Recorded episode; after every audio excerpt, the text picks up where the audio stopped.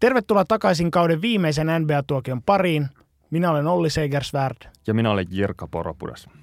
Tässä jaksossa kerrataan varaustilaisuuden huippuhetkiä, ennakoidaan tulevaa terassikautta ja vastataan kuulijoiden kysymyksiin.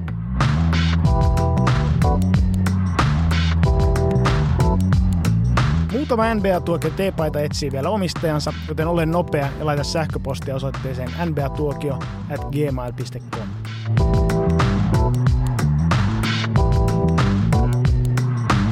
Varaustilaisuus tuli ja meni, ja se oli taas melkoista TV-viihdettä.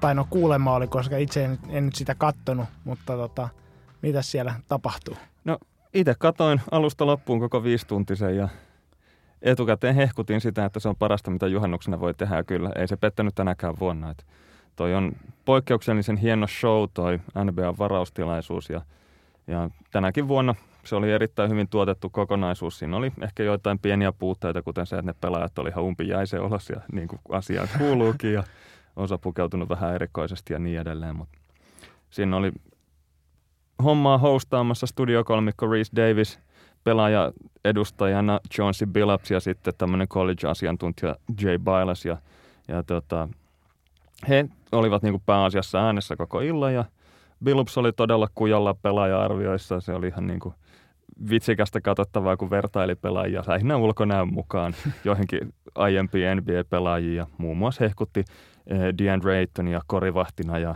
ja lateli hyvin satunnaisia latteuksia pelaajista, että ruudussa lukee, että good rebounder ja sanoi, että tämä ei ole good rebounder ja päinvastoin. Ja, ja Jay Bilas sen sijaan, niin se, on, se oli oikeasti tosi hauska tämmöinen college-asiantuntija, että ties niistä tyypeistä ainakin enemmän kuin minä sillä tavalla, että en pystynyt niin suoraan viittaamaan, että nyt, nyt puhuu puuta heinää ja sitten ihan hyvä tämmöinen komediallinen talentti siinä mielessä, että esimerkiksi haukku Trey Youngin puvun, jossa oli siis tämmöiset shortsihousut ja Trey Young oli tätä pukuvalintaansa perustellut sillä, että kukaan ei ole aiemmin NBA-draftissa käyttänyt shortseja ja, ja Jay Bilas vaan nauroi sille ihan kippurassa, että siihen on syynsä, miksei kukaan ole shortseja käyttänyt. Ja toisaalta sitten Shea Gilgis Alexander, sillä oli tämmöinen kukkakuosinen melko räikeä puku suhteessa näihin muihin asuihin, niin sitä Bill, Bailas kommentoi, että tota, Billas Bailas, miten se nyt lausutaankaan, niin tota, että jossain puuttuu verhot. Et sitten kun tämän kommentti oli kuullut, niin siihen oli hyvin vaikea suhtautua siihen pukuun enää mitenkään vakavasti. Sen lisäksi sitten näitä pelaajia varauksen jälkeen haastatteli tämmöinen Maria Taylor, joka oli todella kova omassa hommassaan ja tota, se vaatti, siihen ei ihan mikä tahansa missi siihen tehtävään kelpaa, että täytyy semmoisia, no niin kuin peuro- ja auto etuvaloissa ne vastavaratut pelaajat, jotka hokee niitä samoja äh, vakio tämmöisiä litanjoja, mitä heidät on coachattu pela- näin näissä niin joukkueiden haastatteluissa sanomaan, että joukkueelle kiitokset ja hän on kaiken velkaa Jumalalle ja niin edelleen. Ja siitä sitten yrittää jotain niin koherenttia kokonaisuutta rakentaa, niin onnistui kyllä yllättävän hyvin. Ja sitten tuossa oli lähetyksen tämmöinen tota, tämän vuoden uutuus oli nämä pelaajaesittelyt ennen draftin alkua, eli kärkivarauksella varat, äh, varattaviksi ennakoidut pelaajat esiteltiin äh, sukunimen aakkosjärjestyksessä. Ainakin melkein. No suurin piirtein tässä ollut näin. Ja tässä oli siis sillä tavalla, että heidät kuulutettiin lavalle, he marssi lavan poikki ja heitti femmoja siinä sitten semmoisille junnuille, jotka muodosti tämmöisen kunniakujan ja ja sitten heidän seurassaan sitten kulki vanhemmat tai jotain muita sukulaisia. Ja tämä oli tämmöinen snadisti debutant ball-tyyppinen nuorten komistusten esittely seurapiireihin. Ja No toi oli, sen mäkin katsoin sen tämän videolta ja täytyy sanoa, että se oli kyllä jonkinlaista tahatonta komiikkaa, että tota, tosiaan niin ensinnäkin noita kavereita totta kai jännittää aika paljon ja sitten on kuitenkin tottumattomia esiintyjä. Sitten kun ottaa siihen vähän noita perheenjäsenet, jotka on vielä vähemmän tottuneita esiintymään tota, iso yleisö edessä, niin tota, aika jäistä hommaa että ei kukaan siinä ei kyllä niin onnistunut näyttämään hyvältä. no se oli toi tota, e, Indianaan päätynyt Aaron Holiday, niin hänen seuralaisina oli sitten isovelet Giroux ja Justin, jotka on siis molemmat NBA-pelaajia. Heillä oli vähän semmoista swaggeria siinä, semmoista rehvakkuutta siinä hommassa ja varmaankin se, että siinä oli ne isobroidit, jotka tiesi, että, tai oli tilanteen kerran molemmat käynyt aikaisemmin läpi, niin eivät olleet ihan yhtä studiksessa kuin nämä useimpien pelaajien vanhemmat, jotka oli lähinnä paniikissa ja äidit oli paniikissa siitä, että pystyykö niin kuin niillä korkkareilla edes kulkemaan. Ja, ja No yksi kaveri siinä ylitti itsensä, että Michael Bridges, jota hypätettiin jossain tämmöisessä kuvakollaasissa Single Moms Prideina, eli yksinhuoltaja äidin ylpeytenä, niin Michael Bridgesilla oli kuitenkin saattajina äitinsä ja sitten ilmeisesti jonkunnäköinen isäpuoli tai joku, joka varasti sen shown ihan täysin. Eli marssi monta metriä Michael Bridges ja äitinsä etupuolella ja tuuletteli ja vilkutteli yleisöä sillä tavalla, että kamerat ei oikein meinannut löytää semmoista kulmaa, josta olisi saanut esitettyä Michael Bridgesin, kun tämä kaveri jänki joka ruutuu. Et en tiedä mikä mies se oli kyseessä, mutta häntä ei jännittänyt ainakaan yhtään. No sitten tuossa selvästi vielä yritettiin viimeiset vaikutukset tehdä noihin varajoukkueisiin siitä, että on tota, käytöstavat kunnossa ja tulee oikein vähän niin kuin ylikin liiotellusti sitten jokainen auttoi sen oman äitinsä tai kuka siinä tulikaan, niin portaita alas siinä, siinä hyvinkin kohteliasti ja tietyllä tapaa ehkä vahvisti myös näitä ennakko että siellä tämä selkävammoista kärsinyt Michael Porter Jr., niin hänen portaiden kulkemisensa näytti kyllä hyvin kankealta, että oli helppo uskoa, että – jonkinlaista selkävammaa on, on tota, mistä on kärsinyt. Sitten tuossa oli tuossa varaustilaisuus showssa niin tämmöinen hyvin merkittävä uudistus tavallaan aiempiin vuosiin oli tämä, että ESPN, Turner ja Yahoo olivat kaikki niin kuin sanoneet toimittajilleen, että näitä NBA varauksia ei saa etukäteen vuotaa sosiaalisessa mediassa, että yritetään säilyttää se jännitys loppuun asti. Mutta sitten on tämä tota, ESPN ESPNn Adrian Wojnarowski, Wojnarowski, miten toi nyt lausutaankaan, niin tota, hän sitten varasti tämän shown kiertämällä tätä varausten paljastamiskiertoa tämmöisillä, miten mä sanoisin, melko lapsellisilla kiertoilmauksilla. Et no se, niin se, tuossa ehkä niin tausta on tosiaan se, että viime vuosina nämä kaikki kaikkien lajien varaustilasto on mennyt vähän siihen samaan, että tota, suurin piirtein minuutteja ennen kuin siellä komissaari lukee nimen, niin sitten joku toimittaja sitten tämän ikään kuin skuuppaa, että hän on kuullut omista lähteistä, että nyt varataan se ja se pelaaja, että se tota, totta kai pikkasen ehkä latistaa sitä showta, showta. Ja nyt tosiaan niin kuin tänä vuonna sitten nämä, jotka osallistuu, tahot, jotka osallistuu tähän virallisina kumppaneina tähän, tota, tähän tota, tämän draftitilaisuuden uutisointiin, niin olivat sitten luvanneet, että heidän toimittajansa ei vuoda näitä. Mutta, mutta no, tosiaan no Wojciani oli provosoimassa se, että nykyisin New York Times edustava Mark Stein sitten, joka hänen mediansa ei ollut sitoutunut tähän, tähän embargoon, niin hän oli sitten näitä jotain ensimmäisiä varauksia tota, oli sitten twiitannut ulos ja sitten Wojcilla sitten – ei ylpeys antanut, antanut myöten, että antaisi jonkun muun sitten skuupata, niin hänellä oli sitten hyvin erikoinen ratkaisu. No hän, hän kiersi näitä, tota, hän ei sanonut, että joukkue tulee varaamaan tietyn pelaajan seuraavaksi, vaan käytti erilaisia tämmöisiä jostain sanakirjasta kaivettuja kiertoilmauksia sitten esittääkseen, että hän tietää kyllä, mutta ei sano suoraan.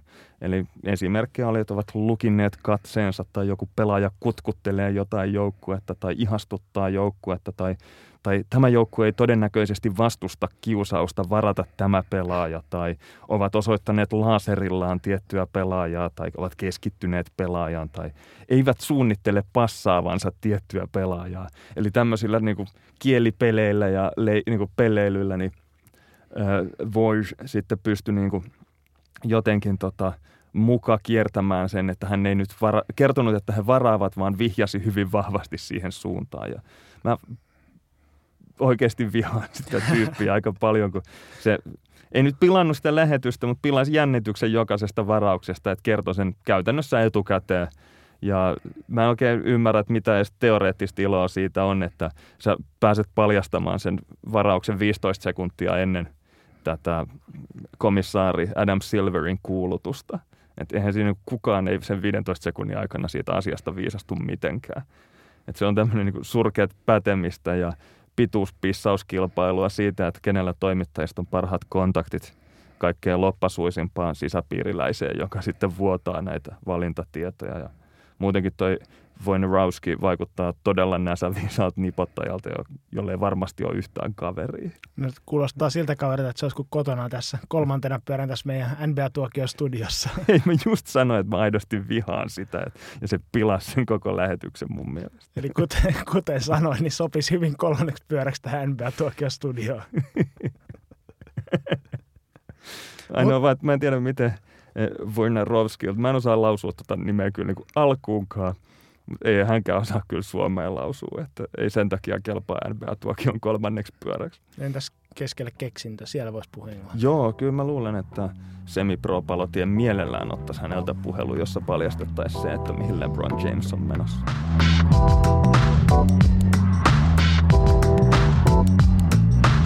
Mutta tota, jos katsotaan sitten kuitenkin itse, itse tota pääesitystä, eli, eli tota sitä varaustilaisuuksia, minkä pelaajia siellä varattiin, niin muutamia tämmöisiä mielenkiintoisimpia varauksia. Niin jos aloitetaan ykköspikistä, eli Phoenix ihan odotusti otti sitten DeAndre Aytonin, mutta sen lisäksi heidän vuosi kerrassaan niin myös nappasi Michael Bridgesin ja ranskalaisen Eli Ogobon.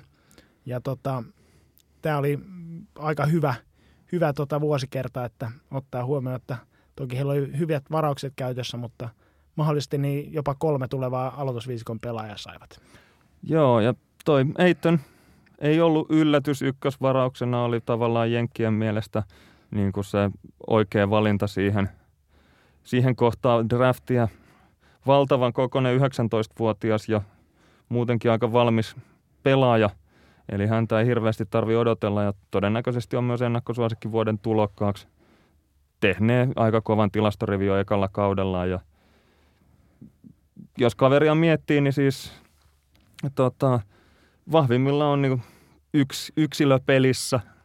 Eli tota, ö, hyvä jalkatyö ja erittäin vahva ja, ja tota, yksi vastaan yksi pelissä niin hyvin vaikea pysäytettävä.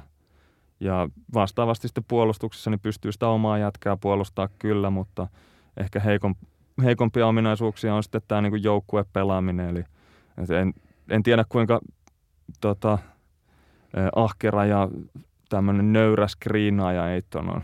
Et en tiedä kuinka paljon tekee sitten niin kuin muille tekopaikkoja tai apupuolustajana on niin ihan todistettavasti todella heikko. No tota, tosiaan niin kuin meidän ainakin näkökulman mukaan, niin Luka Doncic olisi ollut se oikea valinta ykkösvarauksella, mutta tota, Eittonkin on kuitenkin, niin kuin, jos katsottiin, että on tavallaan kahden pelaajan drafti, niin Eitton oli sitten se toiseksi paras valinta, niin missään nimessä Phoenix ei nyt pahasti mennyt metsään tässä. Joo, se täytyy vielä hänestä sanoa, että vaikutti hyvin jäiseltä tyypiltä siinä niin kuin draft-haastattelussa, eli – häntä haastateltiin siinä ja sitten haastatteluosion loppuun, niin studio isäntä Reese Davis yritti hänelle sanoa, että, että nyt olisi sun aika niin kuin, tota, kuuluttaa lavalle komissaari Adam Silver, eli pyydä häntä esittelemään Phoenixin seuraava varaus. Ja, ja ei tonne jotenkin niin mitenkään käsittänyt sitä, mitä häneltä pyydettiin, vaan rupesi uudestaan ja uudestaan arvailemaan sitä, että kenet Phoenix Sunsilla seuraavalla varauksella ottaa. Ja, ja se meni jopa vähän vaivaannuttavaksi sillä tavalla, että sitten toi tota, Adam Silverstö marssi omia aikojaan lavalle ja kävi kuuluttamassa, että toi tota, Michael Bridge, äh, Zaire Smith sieltä sitten 16 varauksella otetaan. Mutta tosiaan niin tota Michael Bridges, niin, jota pidettiin yleisesti, että oli tälle ehkä varausteosuuden valmiin pelaaja, että oli vähän vanhempi, että 21-vuotias, ja häntä pidettiin tämmöisenä – niin kuin valmiina 3D-pelaajana, eli joka osaa heittää kaukaa ja puolustaa hyvin tommonen tota, hyvin kysytty laituri, niin oli sitten toinen, toinen Phoenixiin päätynyt pelaaja. Eli Phoenixilla oli 16 vuo, varausvuoro, mutta he vaihtoivat sen ja sitten heillä oli Miamin tulevan 2021 suojaamattoman ykköskierroksen varauksen, niin 10 varaukseen, joka, jolla sitten varasivat Michael Bridgesin. Mennään tähän kauppaan tuossa vähän myöhemmin tarkemmin. Mutta sitten oikeastaan tuo kolmas nimi eli Eli Okobo, niin oli vähän yllätys, että valahti tuohon kakkoskierroksen ensimmäiselle varaukselle asti. Et pidettiin, että olisi saattanut olla jopa niin kuin lotterivaraus, eli tuossa 14 ensimmäisen varauksen joukossa otettava pelaaja. On tuommoinen ranskalainen 20-vuotias kombotakamies, jota ne, jotka tietää jotain näistä varattoista pelaajista, niin jo, jotkut piti jopa, että oli tämän vuosikerran monipuolisin takamies ja niin kuin tavallaan saattaa osoittautua vielä tulevina vuosina, että on myös paras pelaaja näistä kaikista takapelaajista. Eli siellä jonkunmoisen kaappauksen sitten Phoenix sai, sai sitten tuossa 31. varauksella. Phoenixilla on tosiaan noiden kolmen kaverin myötä niin todella lupaava runko. Ainoa ongelma siinä on se, että heidän joukkueensa on tällä hetkellä vielä aivan hirvittävän nuori. Eli todennäköisesti tota, tuolla rosterilla ei ihan heti olla niitä voittoja keräämässä, vaikka ihan lahjakkaita jätkiä joukkue onkin täynnä. Että, että siellä on TJ Warren on 24-vuotiaana vähän niin kuin ikänestori tuossa pelaavassa kokoonpanossa. Et on siellä Jared Dudley ja Tyson Chandler lastenlikkoina, mutta muuten noin on kaikki aikamoisia siloposkia tuossa heidän kokoonpanossaan. Tosiaan tuommoinen junnuketju, mutta tuosta sitten toki kysymysmerkkejä liittyy, että Devin Booker on oikeastaan ainoa, josta voi varmasti sanoa, että hänestä tulee todella hyvä pelaaja. Pelaajat muut on vielä kypsymässä iässä, että ihan ei kannata vielä odottaa, että Phoenix ensi kaudella rynnis pudotuspeleihin tällä porukalla. Että kyllä siinä on vähän, vähän vielä kasvatettavaa ja vähän kaipaa sitten veteraanipelaaja sinne, sinne mausteeksi täyttämään niitä aukkoja. Mutta tota, noin tulevaisuus on valosa Arizonassa, niin kuin aurinko paistaa siellä aina muutenkin. Joo, sitten kakkoskierro, eh, kakkosvarauksella Sacramento Kings otti Marvin Bagley kolmannen. Ja tämä oli ehkä hieman joissain asiantuntijapiireissä semmoinen hämmentävä varaus, että tätä Sacramento koitti perustella sillä, että he eivät halunneet Luka Doncicia, koska tämän lisääminen rosteriin niin olisi vienyt palloa pois heidän takamiehensä De'Aaron Foxin käsistä. Ja he eivät toivoneet, että De'Aaron Foxin kehitys hidastuu, niin ottivat sitten jonkun toisen paikan jätkän. Ja tämä on sinänsä aika jännä, että toi, tota, Sacramento aikoi ilmeisesti peluttaa Marvin Bagleya kolmospaikalla ja ei halunnut Luka Doncicia, koska hän pelaa samaa paikkaa enemmän tai vähemmän kuin De'Aaron Fox. Ja samaan aikaan sitten Dallasissa niin suunnitellaan, että Luka Doncicia pelutetaan nelospaikalla, eli ainakin alkuvaiheessa niin pari numeroa liian isoissa saappaissa. Ja oikeasti ideaalinen paikka tuolle Marvin Baglillekin olisi niin kuin nykykoriksessa niin viitospaikalla. Niin tota, Sacramento, en tiedä mitä e, oikein niin kuin tässä jotenkin hahmottavat on koripallo eri tavalla kuin ehkä muut joukkueet tällä hetkellä. Ehkä niin kuin sitten nämä kaikki huomioiden, niin oli ihan hyväkin juttu, että ei Luka Doncic päätynyt tonne, tonne Sacramentoon, että siellä on sen verran paasti toi pakka sekaisin. Mut jo, sitten jo, to... Joukkueella ei ole kyllä niin lahjakas paketti kasassa, että oikeasti olisi varaa ruveta miettimään sitä, että miten nämä pelaajat sopii sinne – tota, yhteen niiden olemassa olevien palasten kanssa. Ja varsinkin kun ne palaset, mitä heillä on, niin kyllä tuo Marvin Bagley aika keskelle sitä porukkaa mäjähtää, että, että niin kuin lisää noita tuommoisia nelos, nelospaikan jätkiä. No sitten tämä toinen puoli tässä valinnassa on se, mikä saattaa vaikuttaa siihen, että nämä kaikki pelipaikan tota, spekuloinnit niin on ehkä vähän jälkikäteen keksitty selityksen on se, että Marvin Bagley kolmas niin oli ainoa näistä – huippulupauksista, joka suostuu, tulee, tulee niin kuin näyttäytymään Sacramentoon, joka suostuu antaa Sacramenton organisaatiolle esimerkiksi terveystietoja. Tuolta noista kärkipään nimistä vaikka Doncic ja Jaren Jackson Jr. ja Mo Bamba niin kieltäytyy antamasta Sacramentolle tosiaan niin kuin näitä terveystarkastustuloksia, niin se on tietysti oli mahdollinen, että Sacramento olisi ollut aika iso nöyrytys, että he olisi varannut semmoisen pelaajan, joka ei halua tulla Sacramentoon, jos olisi saatu tämmöinen mediassa näyttävä näyttävä köydenveto siitä, että tulen nyt tänne ja sit sano, mm. toinen sanoi, että en tule. Tuo on aika hirvittävä noidankehä, jos joukkue ajautuu niin huonoon maineeseen ja heikkoon tilanteeseen, että edes draftin kärkivarauksilla ei saa sinne enää niin kuin hyviä pelaajia, kun pelaajat ei halua edes draftin kautta tulla sinne, vaikka yleensä pelaajat NBAhan taitaa hinkua aika, aika tosissaan, jos ovat niin kuin yhtään koripallollisesti lahjakkaita. Bagleyhan on sitten, Bagleyhan tosiaan niin kuin koko nuoren ikänsä niin pidetty aina vuosikertansa kärkipään pelaajana, niin hänelle ilmeisesti niin kuin varaustatus oli tärkeämpi kuin se, että mihin hän menee, että niin kuin oli se, että kakkosvarauksella kun menee, niin se on niin kuin hyvä juttu, että päätyy ihan mihin tahansa, niin tota, hän oli ilmeisesti tyytyväinen tähän ja toivottavasti Sacramentokin on tyytyväinen sitten Bagleyin. No sitten kolmas varaus oli Atlanta Hawksilla ja vähän tästä nyt jäi kysymyksiä sitten, tai tämä varausilta herätti kysymyksiä siitä, että mitäköhän tämä Atlanta oikein nyt meinaa tehdä. Että, että he varas Trey Youngin, korjaan, varasivat Luka Doncic ja vaihtoivat hänet viitosvarauksella otettuun Trey Youngiin.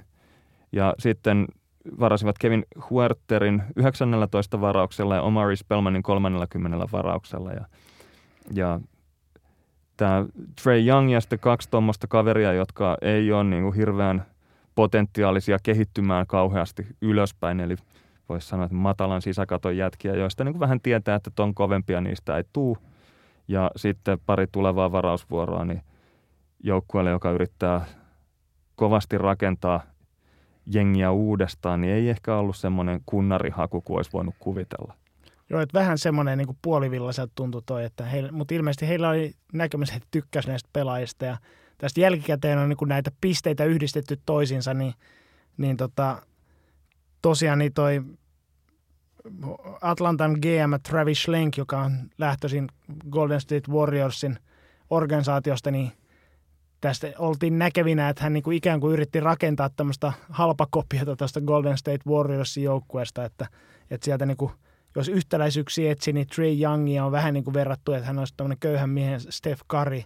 Sitten toi Kevin Hörter niin on verrattu, että hän olisi niin kuin Clay Thompsonista huonompi versio – ja sitten Omari Spelmanissa, jos oikein niin kuin siristää silmiä, niin saattaa nähdä, että hänessä on, hänessä on ehkä jotain muutakin samaa kuin Draymond Greenissä, kuin se, että molemmat on ollut ylipainoisia yliopistossa, mutta tota, niin kuin...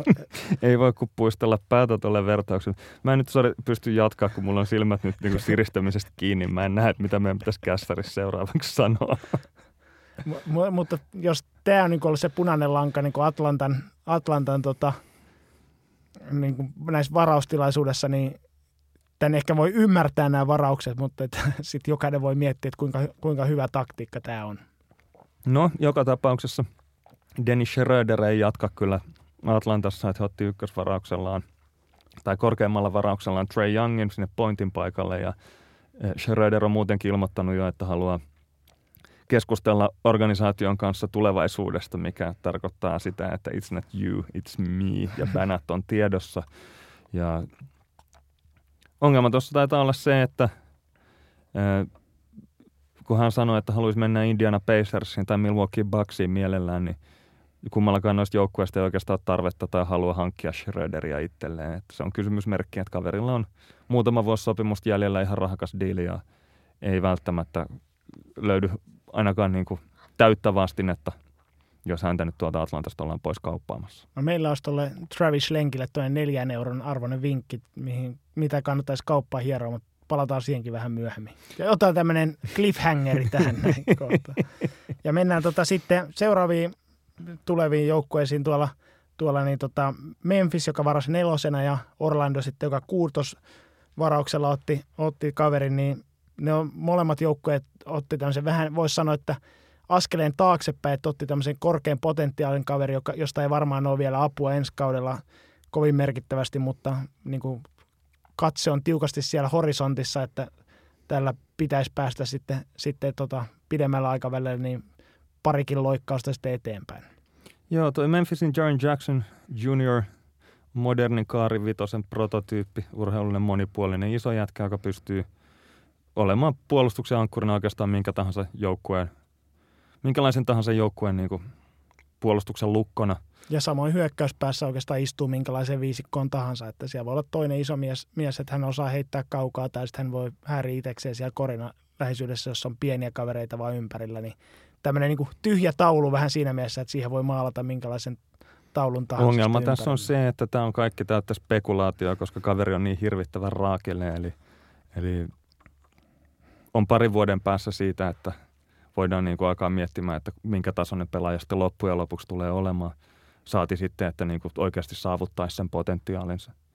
Ja siitä täytyy antaa plussaa, että hänellä oli Rotsin sisäpuolelle kirjailtu Rock the Vote-tekstejä, jotka kannusti nuorisoa käyttämään äänioikeutta. Eli koki heti ensi, ensimmäisestä tämmöisestä NBA TV-pläjäyksestä alkaen, niin tarpeelliseksi ottaa kantaa asioihin ja siinä mielessä vaikutti ihan kypsältä, kypsältä draftin nuoremmaksi jätkäksi. No Memphis on pikkasen tämmöisessä tienristeyksessä tässä, että heillä, jos olettaa, että Mike Conley ja Mark Gasol palaa terveenä ensi kaudella, niin he voivat ihan niin kuin realistisesti jopa hätyytellä pudotuspelipaikkaa lännessä, mutta sitten samalla tuolla on tosiaan nyt taustalla ollaan rakentamassa sitä, sitä niin kuin isompaa tulevaisuutta sitten tuon Jaren Jackson – juniorin muodossa, niin tota, siellä on vähän nyt ajetaan kaksilla vankkureilla ainakin, ainakin ensi kausi ja katsotaan kuinka pitkään, että milloin se sitten räjäytetään tämä pakka kokonaan.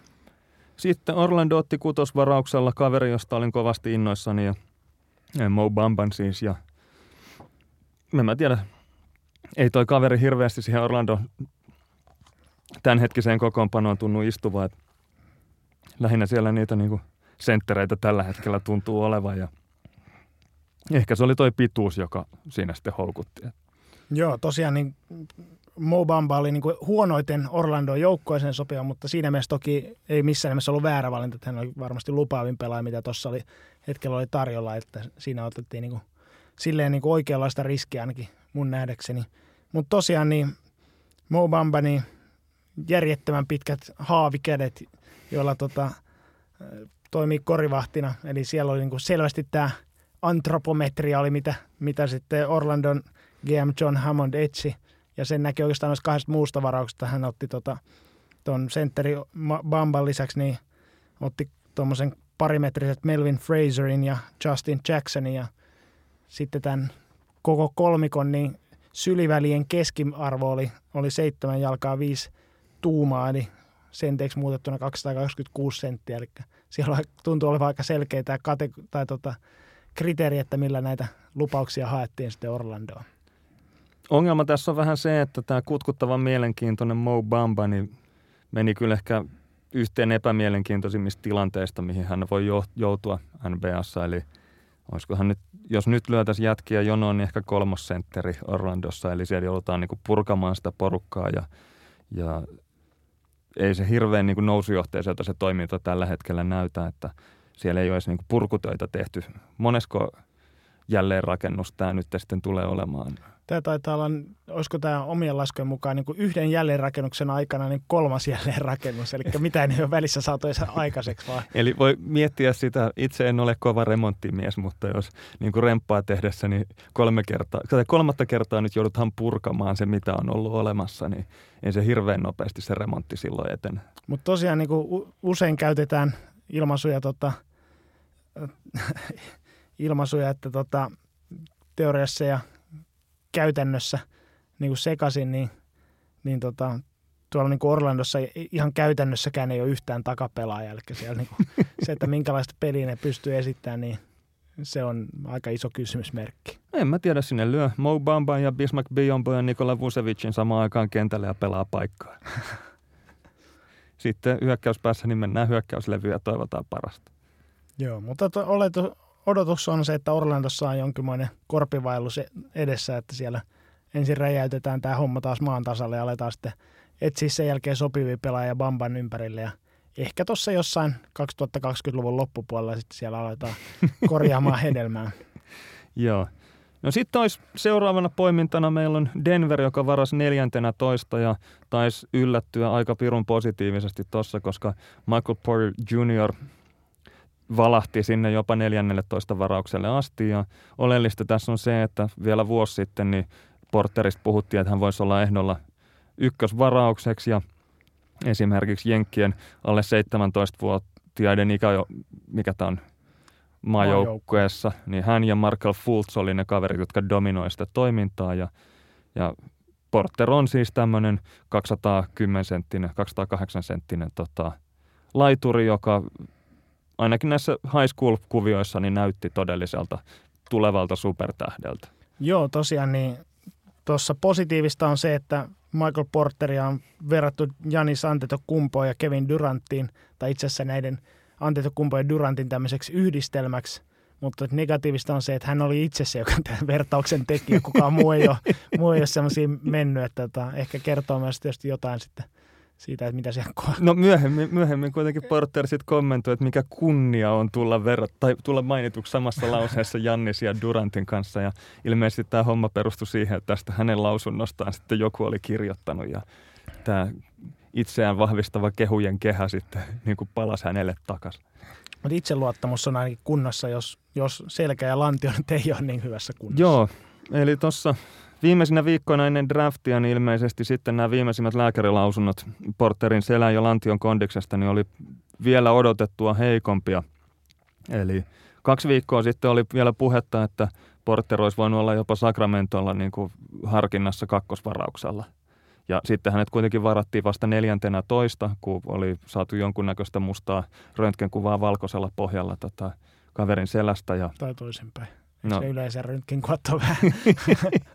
Toi oli huono sanamuoto joka tapauksessa, ei takeruta siihen. Niin jotain kertoo se, että Clippersilla oli 12 ja 13 varaus ja Clippersin omistaja Steve Ballmer ja sitten konsulttina toimiva kaikkien aikojen GM-listallakin mainittu Jerry West, niin molemmat kuulemma oli aivan niin kuin, tota, ihastuneita Porterin vielä jossain vaiheessa. Mutta kumpikin, tai he sitten totesivat, että eivät käytä 12, eivätkä 13 varausta Porterin valitsemiseen, niin tarkoittaa siis sitä, että siellä on kyllä ollut jotain todella huolestuttavaa niissä selän magneettikuvissa sitten näkyvissä. Ja ehkä to, vielä korostaa se, että tosiaan tuolla 13 varauksella niin, niin Clippers varasi Jerome Robinsonin, jota yleisesti kummasteltiin, että hän, miten hän niin korkealla tuli varatukset, ei missään nimessä ole Porterin tasoinen lupaus, niin siellä ollaan varmasti oltu niin kuin todella huolissaan Porterin selästä. Mutta tota Denverissä, niin Denverin voitoksi tämä voi kääntyä, mikäli Porter vaan pääsee jossain vaiheessa kentälle, että saattaa olla, että missaa koko en, tulokaskautensa, eli tekee sitten vaikka Ben Simmonsit ja toisella kaudellaan sitten toivottavasti palaa kentälle. Mutta tota, voisi sanoa, että Denverin kannalta niin Porter oli semmoinen riski, joka oli pakko ottaa – Eli erityisesti nyt kun Nikola Jokic on saamassa jatkosopimusta, niin toi, toi, toi Denverin niin palkkakatto tulee olemaan tulevat vuodet ihan täynnä ja sinne on vaikea sitten hilata uutta tuommoista tähtipelaa, jota Denver tarvii noustakseen niin vakavasti otettavaksi haastajaksi läntisessä konferenssissa, niin Porter voi hyvin olla se pelaaja ja se, että jos, jos hän tervehtyy ja realisoituu se potentiaali, niin on aika monen taivaan lahja ollut sitten Denverille 14 varauksella. Toi on mielenkiintoinen NBA-joukkueella on vähän vaikeuksia ollut suhtautua tähän terveyteen liittyvään epävarmuuteen. Eli se, että luin just juttua siitä, kuinka joukkueella on tapana vetää red flag-pelaajia, eli tämmöisiä, joilla on jotain terveysongelmia, niin kokonaan pois vaan listalta sen takia, että on niin kuin epävarmuutta siitä, että ei välttämättä tervehdy tai pysty pelaamaan.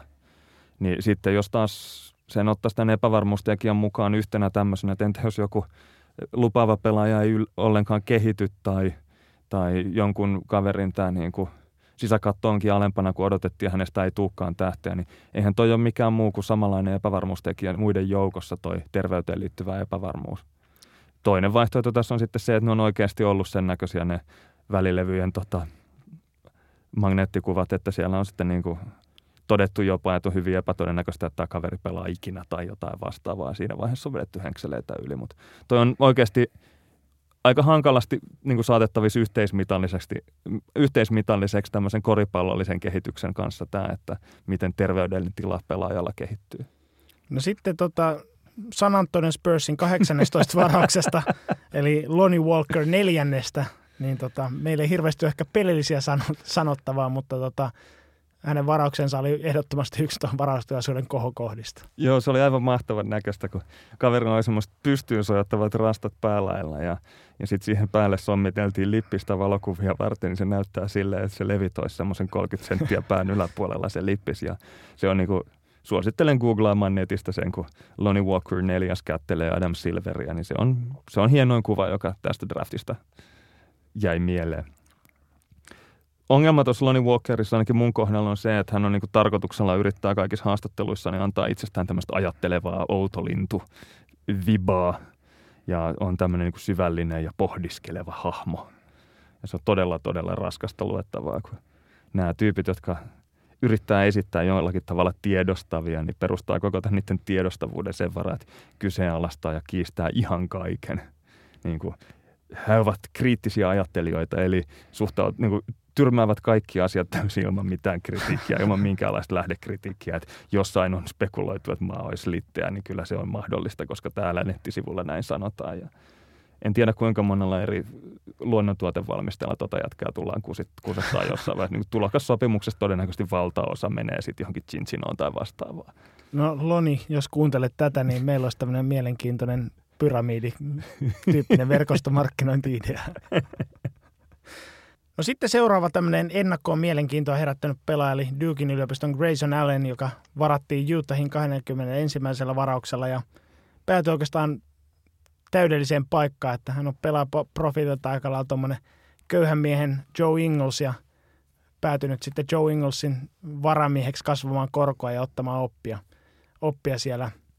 Ja ehkä niin tuossa voi nähdä semmoisiakin ulottuvuuksia, että tuolla – Utahissa niin on edelleen semmoinen käsitys, että katsojat haluaa nähdä val- valkoihoisia pelaajia ja ne, semmoiset tota, sitten myy, myy enemmän lippuja, siis ottelulippuja, eikä semmoisia lipputankoon hinattavia joo, lippuja. Joo, kyllä jazz on perinteisesti jotenkin profiloitunut tämmöinen Pelaajia ei tarvitse olla mormoneja, kun he ovat valkoisia tai tämmöinen ainakin käsitys on ihmisillä. En tiedä, onko oikeasti ajattelumalli joukkueessa tällainen, mutta sikäli Grayson Allen meni yllättävän korkealla, että jos edellisessä jaksossa spekuloitiin, että voisi olla toisen kierroksen varaus, niin meni jo 21. varauksella, ekalla kierroksella. Ja, ja täytyy sanoa, että löysi sopiva joukkue. Jazzilla on ollut tuommoisia rappaavia pelaajia ennenkin, niin ehkä hän on niinku, sopii niinku nyrkki silmään tonne Utahiin. Niin ja tuossa tosiaan niin Utahin tähtipelaaja Donovan Mitchell oli tuossa vuolaasti toivottamassa Allenia tervetulleeksi ja tässä ainakin joku näki siellä, että siellä olisi taustalla historiaa siinä, että he ovat yliopistossa pela- ollut aika tämmöinen tiukka taistelupari, niin sitten tota, Donovan Mitchell oli tyytyväinen siitä, että ei NBA ei tarvitse pelata ainakaan Grayson Allenia vastaan, jos pelaa samassa joukkueessa. Tämä on hyvä esimerkki siitä, että NBA-pelaajat ei ole kaikkein syvällisimpiä jätkiä, että Donovan Mitchell ei taju sitä, että he vetää koko kauden treeneissä vastakkain sitten. No tosiaan niin toi Utahin Dennis Lindsillä oli tosiaan selitys, minkä takia he oli kiinnostuneita Grayson Allenista, niin tota, Graysonilla on – kuulemma leveät kädet, mutta sen lisäksi niin kuin hänellä on, kuten Jeff Hornassekilla ja Enes Kanterilla, niin on myös paksut kädet. ja tämä, tämä kuulemma helpottaa sitten pallon käsittelyä ja syöttämistä ja tota, heittämistä merkittävästi. Ja tähän liittyen saatiinkin kuulijakysymys sitten Pekka Linkvistiltä, että onko käsien paksuus uusi antropometria? No Mä olen edelleen sitä mieltä. No joo, ei mennä siihen antropometria viisasteluun, mutta todetaan, että käsien paksuuden mittaaminen on osa antropometriaa ja siirrytään seuraavaan pelaajaan. Eli se ei ole uusi antropometria, vaan se on vanha, sama vanha antropometria. Se on osa antropometrista tiete, tieteen haaraa tai jotain. No sitten otetaan vielä yksi varaus mainitsemisen arvoinen, niin Boston Celtics, joka otti Robert Williamsin 27 varauksella. Eli nimenomaan toi Texasin maatalousteknillisen korkeakoulun Robert Williamsin. Joo, siis täytyy sanoa, että tämä tämmöinen yliopistosta tullessaan ehkä tämmöisenä Lama DeAndre Jordanina mainostettu kaveri, niin putosi itselleen aivan täydelliseen asetelmaan. Eli, eli hänestä voisi tulla tämmöinen tota, dominoiva puolustaja, joka ryskyttää lobisyöttöjä alas korirenkaan läpi toisessa päässä, kunhan niin saisi vähän jonkunnäköistä – kurinalaisuutta siihen omaan toimintaansa. Eli hänestä voisi ihan hyvin tulla tämmöinen Clint Capella ja DeAndre Jordanin perillinen. Ja Boston on siinä mielessä hänelle kyllä oikea paikka, että voisin kuvitella, että siellä tulee saamaan oikeassa suhteessa tukea ja potkuja perseelle sillä tavalla, että jos ei Robert Williams menesty Bostonissa, niin ei olisi kyllä menestynyt missään muuallakaan. No, tämä saattoi olla hyvinkin tämmöinen rikkaat rikastuu ilmiö tässä, että Boston Celtics nimenomaan kaipasi hyvin puolustavaa isoa miestä – miestä tuonne kasvamaan tuohon kokoonpanoon ja Robert Williamsista huhuttiin ennen varaustilaisuutta, että hän olisi saattanut mennä tuossa ehkä jopa top 10 kiilannut, mutta ainakin piti olla varma tämmöinen lotterivaraus, eli 14 ensimmäisen varauksen joukossa, niin se, että jos semmoisen saa 27 varauksella, niin tämäkin saattaa osoittautua jälkikäteen semmoiseksi, että aika moni potkii itseään takamuksille. Tai sitten, tai sitten pelaajassa jotain vikaa, mitä Boston ei vaan tiennyt tämäkin on mielenkiintoinen psykologia, että mikä ilmeisesti, ilmeisesti pitää ihan paikkansa, että vaikka niin kuin Williamsin tasoinen pelaaja, joka on oletettu, että hänet varataan korkealla sitten, että kun hän valahtaakin vähän, niin sitten kaikki muut luulee, että onko mä nyt se hölmö, joka en tiedä jotain, mitä kaikki muut tietää.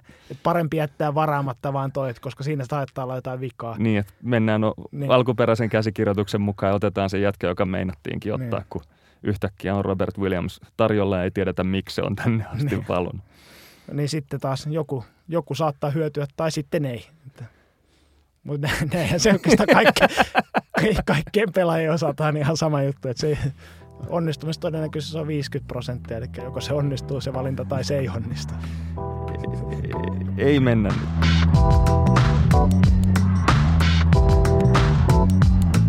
Sitten voitaisiin käydä läpi näitä mielenkiintoisimpia pelaajakauppoja, joita tuossa varaustilaisuuden yhteydessä lyötiin lukkoon ja täytyy sanoa, että nyt on ensimmäinen kerta sitten vuoden 2003, kun yhtään veteraanipelaajaa, eli semmoista pelaajaa, joka on jo aiemmin NBA-rostereissa pyörinyt, niin ei kaupattu varaustilaisuuden yhteydessä. Et ainoa, mikä vaihtoi omin, äh, omistajaa nyt draftissa, niin oli varausoikeudet ja tulevat varausoikeudet tai sitten pelaajat, joilla, joita oli jo näillä varausvuoroilla valittu, mutta siis NS oikeita NBA-pelaajia ei kaupattu yhtään.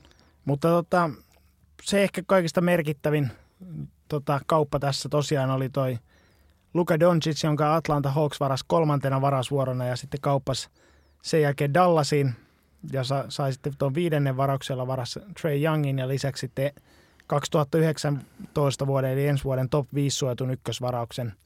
Ja tota, tähän liittyen niin saatiin kuulijakysymys Santeri Karviselta, että kuinka innoissaan Jirka on Doncicista Dallasissa ja onko lempinimi jo valmiina?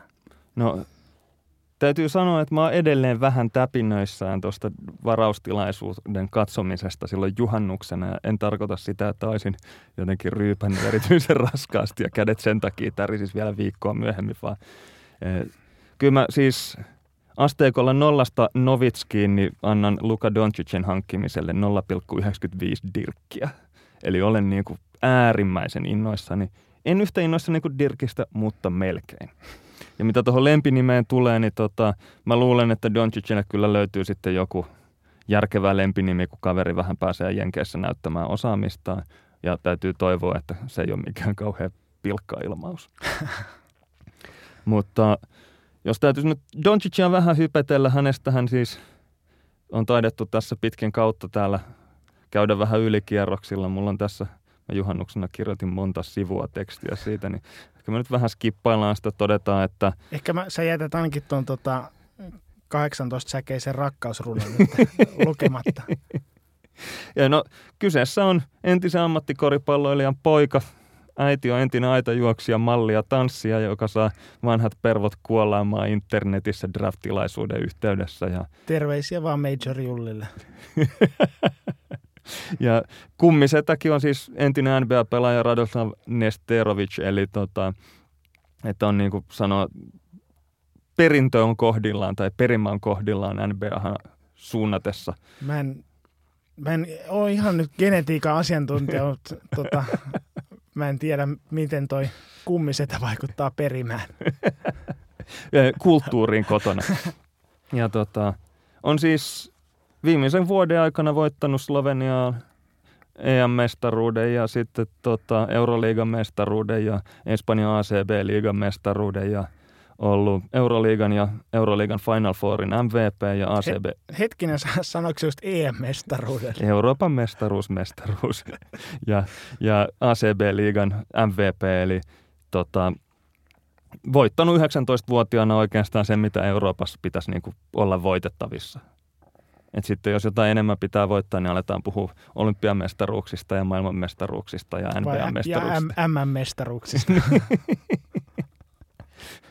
Ja tota, täytyy siis tämmöinen knoppi, että Suomen alkulohkon, kun kesällä voittivat siis Slovenian paidassa, niin oli sitten tämä alkulohkon päättymisen jälkeen erottajabaarissa juhlimassa Slovenian muun joukkueen kanssa. Mä en itse ollut mestoilla, mutta äh, oli siellä pari myyrää paikalle, jotka ties kertoa, että tuota, Doncic itse oli vesiselvä, mutta Goran Dragic paino juomaan toisensa perään naamaa ja pyöri ympärinsä rööki huulessa. Eli, eli niin kuin juhlat oli jo valmiit siinä vaiheessa, kun olivat selviytyneet voittajina Suomen alkulohkosta, niin tiesivät, että mestaruus on tulossa.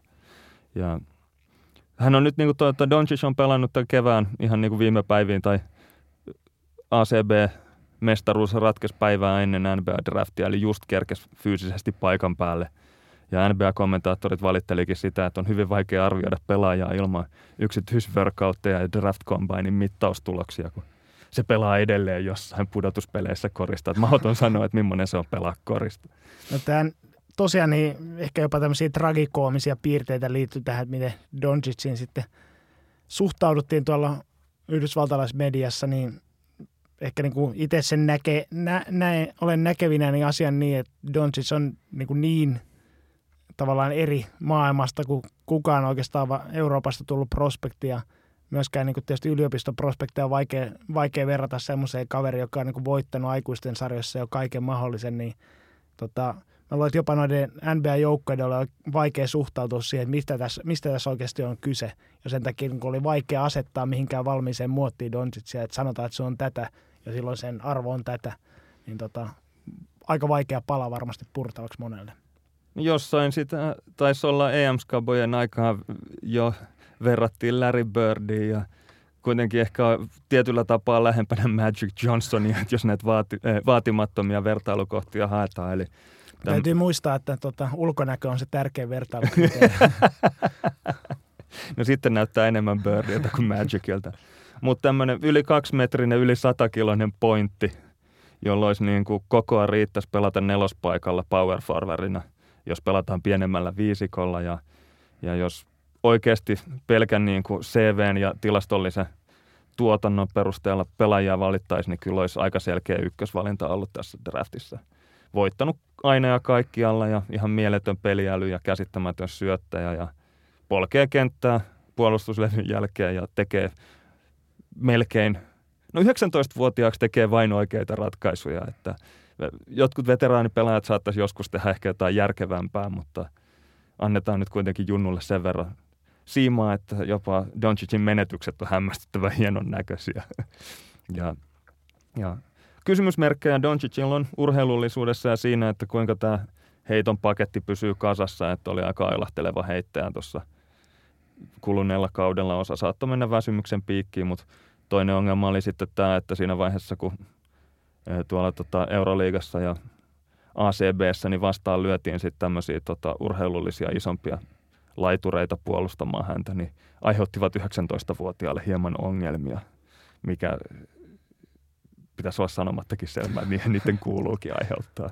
Mutta tuohon urheilullisuuteen ehkä voi toki niinku sanoa sen, että Doncic niin tavallaan ratkaisee niitä tilanteita enemmän peliälyllä ja taidollaan kuin sit puhtaalla tai räjähtävällä urheilullisuudella, että hän ei missään nimessä ole huono urheilija, mutta hän ei näytä niin, kuin niin urheilulliselta kuin ehkä joku muu, joka olisi ihan päättömästi hyppäisi vaan tilanteisiin, niin, niin tota, se on sitten tavallaan toisesta päästä tätä skaalaa. Niin, eli kun kat- itsekin katsonut tällä viikolla aika monta erilaista koostetta, jotka olen todellakin nähnyt myös jo aikaisemmin, niin semmoinen 14 minuutin syöttökooste, niin ei kertaakaan tule semmoinen fiilis, että pomppaspa, pomppaspa korkealle tai olipa pirun nopea, vaan enemmän siinä niin kuin hämmästelee sitten, että hyvin näki ja syötti just eikä melkein kaverille lapaan kolmen pisteen viivalle ja niin edelleen. Ja sitten toinen on tietysti, että kuka huippurheilija 19-vuotiaana niin kuin fyysisesti valmis, että että tota, tuommoisen NBAn kuntokouluun kun joutuu, niin tota, voi olla, että Doncicistakin kuoriutuu ihan erilainen atleettisesti parin vuoden sisällä. Sitten jos täytyy näitä muita varoitusmerkkejä Doncicista katsoa, koska pessimisti ei kuitenkaan koskaan pety, niin Doncicilla on jo vähän semmoisia staranelkeitä, eli ajaa semmoisella alleviivaustussin värisellä autolla ja pysäköi, pysäköi melkein näyttää se tarkoituksella niin kuin tai pysäköintiruutujen viivojen päälle ja, ja vaikuttaa meininki jollakin tavalla vähän niin kuin itä-eurooppalaiselta tai sellaiselta. No, tämä on tunnistettavissa tuolla Itäkeskuksen parkkihallissa tämmöisiin vastaaviin ilmiöihin törmää lähes päivittäin. Et en tiedä, onko Doncic sitten siellä ollut pyörimässä. Mutta positiivisesti, jos suhtautuu näihinkin varoitusmerkkeihin, niin kyllä Novitskillakin oli aikoinaan semmoista tiettyä itä-saksalaista meininkiä, vaikka Würzburg taitaa olla Länsi-Saksan puolella. Niin, eli kun silloin kun Dirkia varattiin NBA, niin silloin oli käsittämättömän ruma tukka ja semmoinen outo korvis. Ja kyllä ne olisi, mä luulen, että pari pykälää tiputti draftissa ihan vain se niin kuin outo eurooppalainen ulkonäkö silloin. No tosiaan niin Dallas niin tippui tuossa varausvuorojen arvonnassa vitossijalle ja sitten Doncicille oltiin siinä vaiheessa heittämässä hyvästi, että ei varmasti ainakaan tippu No itse olin ainakin siis puhunut jo itteni ympäri siihen, että kyllä Mo Bamba on se, joka tästä draftista pitikin saada, että enempää ei voi toivoa. No tähän liittyen niin kuulijakysymys tuli nimimerkki Timo Koolalta, että mitä hän Jirka oli joutunut antamaan uhrilahdeksi koripallon jumalille, että Doncic sitten lopulta päätyi Dallasiin. No kyllä mä olisin ollut varmis uhraamaan vaikka kierukat tuosta toisestakin polvesta, mutta rehellisesti sanottuna mä olisin ikinä uskonut ennen draftia, että tämmöinen rakennelma olisi edes niin kuin mahdollinen. Että... Sä et päässyt käymään dialogia sitten koripallon jumalien kanssa. Että... Ei, oli, oli hyvin rauhallinen juhannus itse asiassa. Ja, tota, ja, mutta kyllä tämä, niin kuin, että Doncic päätyi Mavericksiin, niin vaati useamman palasen loksahtamista kohdalle. Eli ensinnäkin Sacramenton piti lukkiutua tämmöisiin ennakkoasenteisiin pelaajien pelipaikoista ja jotenkin elää luulossa, että Doncic ei pysty De'Aaron Foxin kanssa yhteiseloon, mikä on ihan täysin käsittämätön ajatus. Ja, ja toisaalta sitten Atlantan piti arvostaa Trey Youngin NBA-tulevaisuutta niin kuin selkeästi korkeammalle kuin muut joukkueet. Että, että se, että Trey Young oli viitosvarauksella vielä tarjolla, niin itse henkilökohtaisesti uskon, että olisi ollut vielä useampia varauksia myöhemminkin saatavilla. Eli se, että Atlanta halusi Trey Youngin, niin oli Mavericksille melkoinen onnenpotku. No täytyy sa- sanoa sitten, että ihan tämmöinen ilmainen lahja Doncic ei kuitenkaan ollut, että tosiaan niin Dallas joutui lähettää tuon ensi vuoden varauksen tota Atlantaa ja se saattaa olla todella hyväkin varaus, vaikkakin se on tosiaan top 5 suojattu, että ihan tuolta pahimmalta mahdolliselta skenaariolta vältytään, että mikäli Dallasin nyt ensi kausilla floppaisi ja tuli sitten ihan kär, kärjessä varais, niin silloin toki saisi pitää oman varauksensa. Mutta toi, jos miettii tota tulevaa rotaatiota tällä hetkellä, että siellä on Dennis Smith Jr., Wes Mantooth, Luka Doncic, Harry Barnes ja sitten joku tuleva sentteri X ja sitten penkiltä tulee lähinnä Dirk, 40-vuotias Dirk Nowitzki ja Dwight Powell, se JJ Barea. Kyllä siitä, kyllä se on nyt.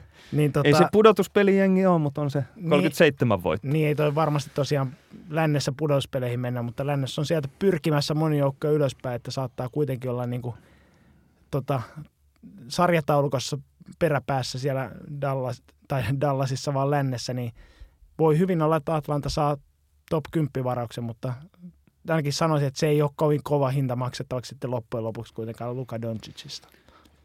No ei varmastikaan. Sen lisäksi Doncic sopii Dallasiin aivan täydellisesti. Ja Dallasilla on niin kuin viimeiset parikymmentä vuotta ollut tämmöinen kansainvälisesti orientoitunut organisaatio.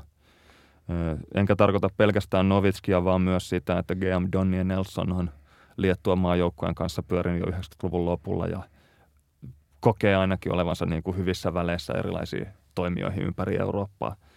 Ja Novitskin uran nähtyään – niin mä en usko, että kukaan Dallasissa epäilee sitä, että europelaajat sopis seuran kulmakiviksi tai haluan nähdä sen tyypin, joka ei vielä ole vakuuttunut siitä, että eurooppalaisen pelaajan ympärille voidaan organisaatiota rakentaa.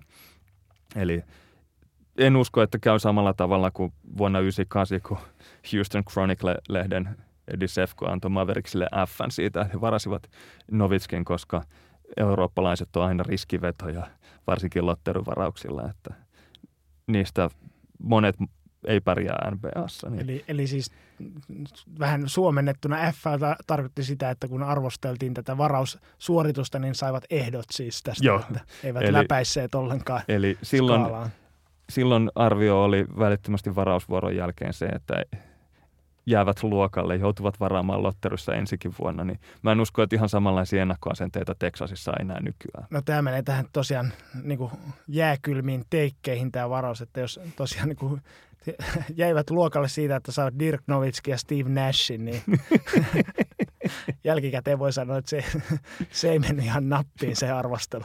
Joo, ei. Sitten tota, lehdistötilaisuudessa draftin jälkeen niin valmentaja Rick Carlisle niin oli pelkkää hymyä. Ja tota, vähän semmoisena kivikasvona tullut tunnetuksi viimeisimpinä vuosina, niin tota, Mun täytyy sanoa, että kun sä kirjoitit tuohon, että Carlisle on ollut pelkkää hymyä, niin mulla tuli eka mieltä, että liittyykö tähän nyt jotain sarkasmia, jota mä en no, ymmärrä. Siis Carlisleista oli silloin joskus 15 vuotta sitten juttu, kuinka hän näyttää Jim Carreyltä. Ja sitten sen jälkeen ei hymyillyt yli 15 vuoteen kertaakaan. Että oli aina semmoinen perusmutru ilme. Niin, siis ihan tota, niin kuin Hangon keksi, melkein repeämispisteessä oli koko se lehdistötilaisuuden ajan ja, ja tuntui siltä, että oli saanut draftista just sen jätkä, jota kaipas. Että Carlisle on pelannut tämmöistä niin kuin hyökkäyspäässä, peluttanut tämmöistä pelityyliä, jossa on useampia pallonkäsittelijöitä kentällä, eli, eli haluaa mahdollisimman monta playmakeria sinne kehiin ja pitää kentän mahdollisimman leveänä ja Carlisle niin mielellään peluttaa kahta pelirakentaa tai pointtia samaaikaisesti ja – ja no, parempi kuin kaksi pointtia, niin aina kolme pointtia. että viime kaudellakin esimerkiksi tota, 189 senttistä Devin Harrisia pelutettiin sitten kolmospaikalle, että saatiin kolme pelirakentajaa samaan aikaan kentälle, että pystytään sitten tekemään semmoisia juttuja, kun Carlisle haluaa, että kentällä tapahtuu. Ja sitten voisi sanoa nyt, että Doncicin myötä niin myös se, että parempi kuin kaksi pelin rakentaa kentällä on kaksi hyvää pelirakentajaa kentällä. Tämä on tietysti kanssa totta ja, ja sitten myös se, että hän on sen kokonen, että ei tarvi niin hirveästi antaa vastustajalle etua siinä, että peluttaa semmoisia ihan pikkihir- pikku, pikkiriikkisiä mikkihiiriä siellä, pikkihiiriä siellä kentällä, niin tota, ja voin sanoa, että semmoinen ajatus, joka jossain heitettiin ilmoille, että Dennis Smith Jr. ja Luka Doncicin palloskriinit on hyvin mielenkiintoista nähtävää. mä en ole ikinä nähnyt, että Doncic tekee niinku palloskriiniä niinku screenaajana, mutta en jos siinä on todella vikkelä ja räjähtävä pallonkäsittelijä ja, ja sitten kaveri, joka siitä niinku short-rollista tai muuten jonkunnäköisen tuplauksen tai vastaavan jälkeen pääsee sitten ylivoimalla tekemään pallon kanssa ratkaisuja, niin mä luulen, että Doncic on alle, alle 30 NBA-pelaajista niin kaikkein paras siihen, siihen paikkaan. Onkohan tämä niin kuin tuossa eräs koripallotietäjä oli tämän tyyppisestä tilanteesta lausunut, että hän tuon screen jälkeen poppaa joka kerta tai sitten rollaa. Juuri näin. Ja jossain puheessa on vedetty semmoista siltaa jo Dirk Novitskin aikakaudesta Luka Doncicin aikakauteen Dallasissa. että tietenkin tämä on mun mielestä kahdella tapaa ennenaikaista. Et ensinnäkään Novitskin aikakausi ei ole vielä päättynyt. ja sitten voi olla vähän ennenaikaista niin kuin sälyttää hirvittäviä paineita Doncicin niskalle, niskaan toisin kuin kaikkialla on jo ladattu. Että se on ehkä, no to, se hevonen on karannut jo tallesta. No to, toisaalta voi sanoa, että niin kuin jos jonkun nuoren pelaajan niska niin uskaltaa sälyttää, niin kyllä se Doncic on, että jos hän on niin kuin ollut viime kaudella, jo niin kuin Euroopan parhaan joukkueen niin kuin se ykköspeluri ja kaikki paineet pelin tekemästä asetettu hänen, hänen tota, harteille ja johdattaa sitten joukkueensa ACB-liiga ja Euroliigan mestaruuteen nappaa molemmista MVP-palkinnon, niin kyllä siinä voisi sanoa, että hän ne pystyy ne paineet kantamaan, jos joku. Sitten tuossa on semmoinen ihan jälleen kerran Dallas hyvä paikka Doncicille, eli luulen, että Novitskilla on jonkunnäköistä käsitystä siitä, että mille tuntuu olla nuori eurooppalainen, joka tulee NBAhan. Ja okei, okay, Doncicilla on kovemmat odotukset, mutta olettavasti hänellä myös tulee noin ensimmäiset kaudet menee paremmin kuin Dirkillä aikoinaan, kun ne meni vähän, se rauhallisesti alkoi se ura. Ja todennäköisesti se, että Doncic nyt Dallasiin varattiin, niin tarkoittaa sitä, että Novitski siirtyy vaihtopenkille, eli ei ole enää aloitusviisikossa. Eli siinäkin on niin kuin 20 vuotta hänen tulokaskaudestaan, niin siinäkin tietty ympyrä sulkeutuu, että edellisen kerran tullut vaihdosta niin tulokaskaudella. Ja oleellista tuossa on se, että, tota, että toi, tota, Noviski on viime aikoina kuitenkin, vaikka on jo vanha jarru, niin tota, ollut ihan tehokas het, niin kuin lyhyissä pätkissä vastustajan vaihtoviisikoita vastaan, niin voisi kuvitella, että pystyy muutaman vuoden vielä tulemaan vaihtopenkiltä ja pelaamaan sitten vastustajan kakkosviisikkoa vastaan sitten vitospaikalla. Mutta vaikka on vanha jarru, niin ei missään nimessä jarruketjuihin kyllä sopia. Joo, ei. Karvaamaan.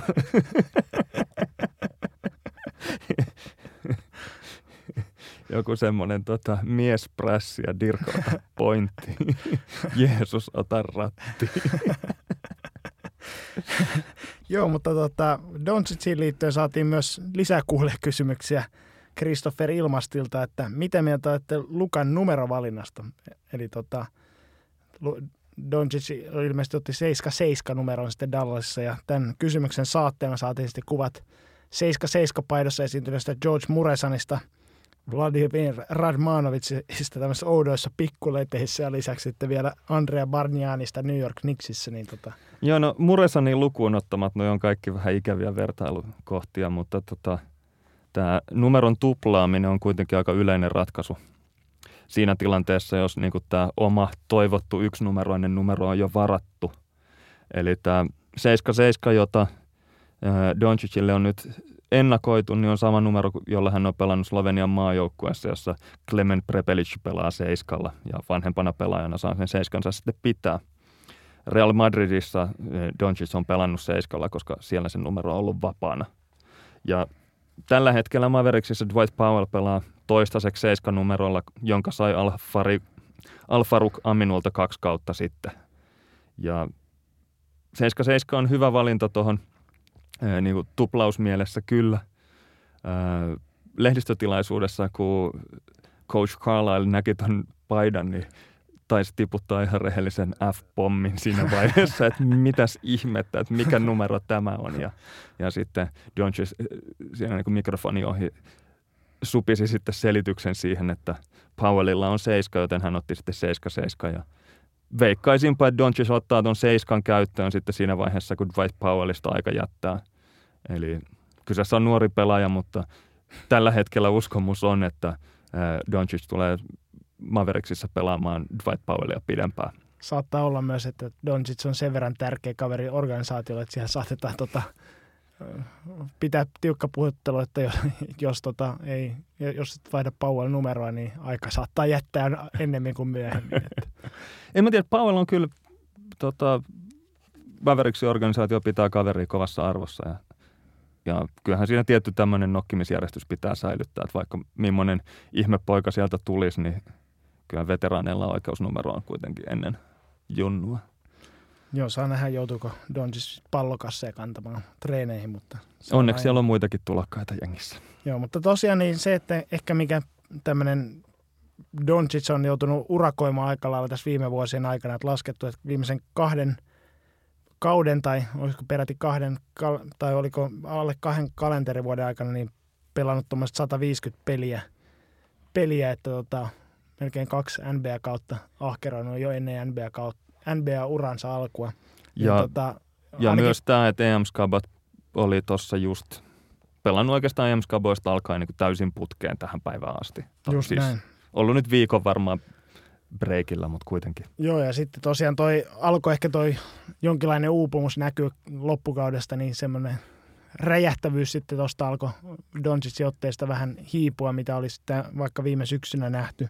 Ja Dallas taisi ihan oikein ratkaisun, että ilmoittivat sitten, että Doncic ei osallistu mihinkään kesäliigaan, vaan harjoittelee ja lepää sitten sen aikaa, että on tuoreena sitten kauden alkaessa syksyllä. Jossain päin internettiä näin, kun Mavericksin fanit vinku jo tästä näin, että, että minkä takia ei tule hakemaan kokemusta Las Vegasin kesäliigasta. Ja tota, hekin haluavat nähdä, että mihin tämä kärkivaraus nyt sitten pystyy. Niin täytyy rehellisesti sanoa, että nämä tyypit on ääliöitä voin sanoa, että Doncic ei kaipaa kokemusta Las Vegasin kesäliiga höntsäpeleistä ja, ja jos heitä kiinnostaisi oikeasti, että minkä näköinen jätkä sieltä on tulossa, niin olisi voineet katsoa niitä videoita, joita on netti ihan tukossa tällä hetkellä. Ja henkilökohtaisesti mä ajattelen tämän homman myös sillä tavalla, että e, vuonna 2011 mestaruuden jälkeen niin Mavericksin koko seuraa on pidetty aika täysin yhdentekevänä ja tämmöisenä laskevana organisaationa – väistyvänä urona. Ja oleellisinta tässä pelaajakaupassa oli se, että se niin kuin herätti koko seura ja fanit uudelleen eloon ja, ja internetissä kirjoittaa vain ja ainoastaan positiivisia juttuja tällä hetkellä Mavericksista. Ja, no okei, se on yksi ja sama, mitä kirjoitellaan, mutta... Kunhan kirjoitellaan. mutta tavallaan tässä on siis tapahtunut semmoinen, että melko apaattinen faniporukka itseni mukaan lukien, niin tota, tämä koripallon teini Jeesus on nyt saanut tota, Mavericksin kuolivuoteeltaan avaamaan silmänsä, että enää täytyy sitten herättää joukkue kentällä eroja ja kä- kävellä vetten päälle ja muuttaa vesi vaikka Helsinki Distilling Companyn eh, verigrape lonkeroksi niin tota, sitten voitaisiin olla niin kuin tyytyväisiä, että ihmeitä on tehty tarpeeksi, mutta odotus on ainakin kova. No siinä se vertaus tuli taas, että jos Larry Bird tunnetaan koripallon Jeesuksena, niin Doncic on sitten siitä, siitä teiniversio. Joo.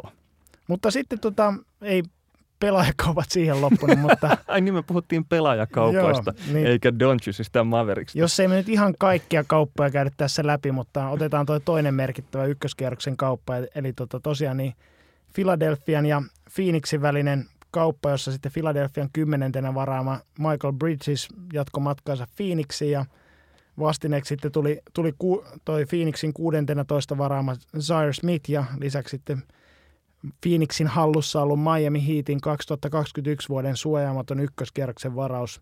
Niin tämä oikeastaan voitaisiin aloittaa tämä pelaajakaupan taustattaminen tuolta jo muinaisten roomalaisten ajoista.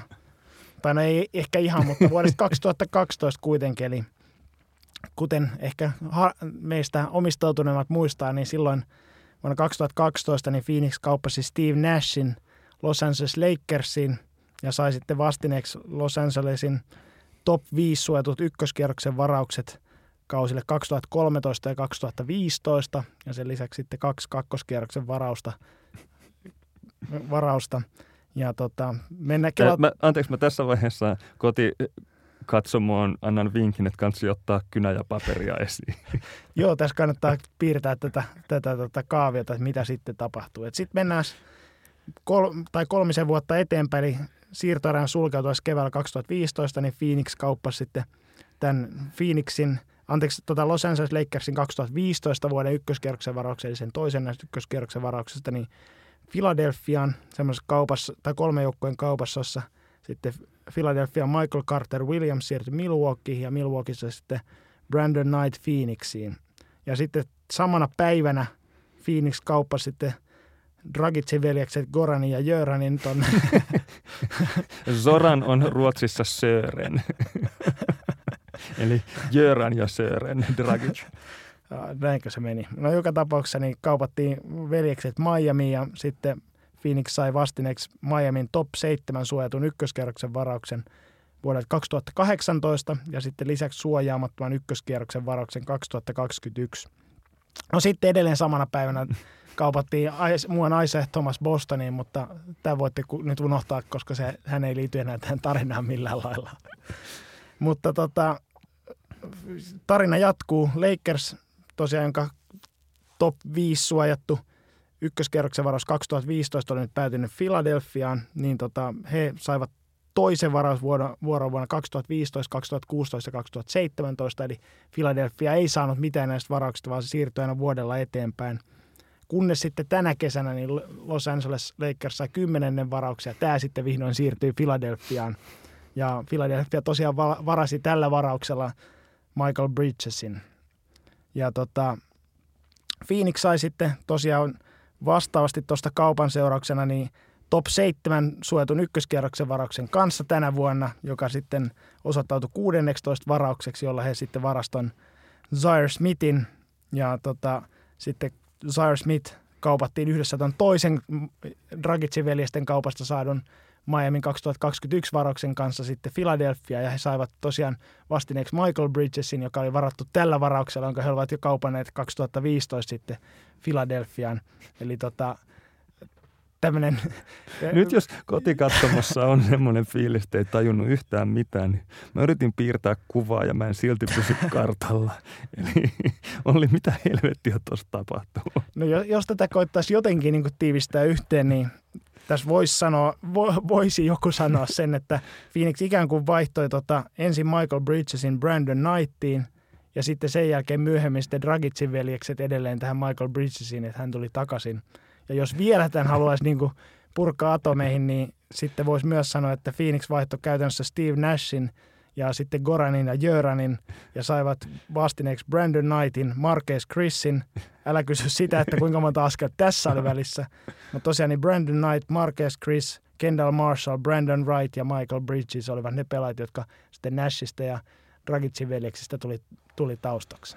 Joo, mä en, mä tota nimilistaa katon Okei, mä en tiedä kuinka kova pelaaja Michael Bridgesista tulee, mutta toi ei vaikuta kauhean hyvältä diililtä, että sanot Steve Nashin, Goran ja Zoran Dragicin ja saat sitten tommosen sekametelisopan jätkiä, joista ei oikein NBA-pelaajiksi ole. No tämä ehkä kertoo aika hyvin tästä, että tavallaan, että niin kauan kun ne on va- pelkkiä varauksia, niin niin kauan siinä on lupaus aina siitä, että jos nämä osuu, niin täältä voi tulla vaikka mitä supertähtiä.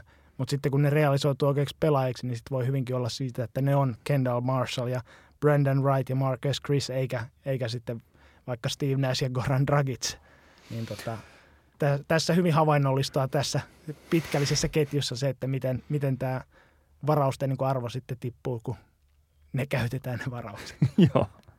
Se on ajatuksen tasolla se, että varaus voi olla kuka tahansa saatavilla olevista pelaajista ennen kuin se varaus tehdään ja sitten kun se varaus on tehty, niin sitten se on Kendall Marshall. Mutta jos ei nämä aina nämä pelaaja- tai varauksien kaupat niin mutkikkaita, että me voidaan laittaa tässä jakoon vielä tämmöinen, tämmöinen kuva sitten, missä kerrotaan tämmöisestä itse asiassa seitsemän eri pelaajakaupan seurauksen syntyneestä sotkusta, että ensi vuoden kakkoskierroksen varaukset, johon liittyy tota, ää, hetkinen Sacramento, Portland, Orlando, Cleveland ja Houston, joiden kakkoskerroksen varaukset pistää aikamoiseen rulettiin ja sitten sieltä päätyy jollain säännöllä kullekin joku varaus näistä, niin tota, tämä on melkoista matematiikkaa siinä sitten arvioida, että kuka sitten oikeasti varaa milläkin vuorolla.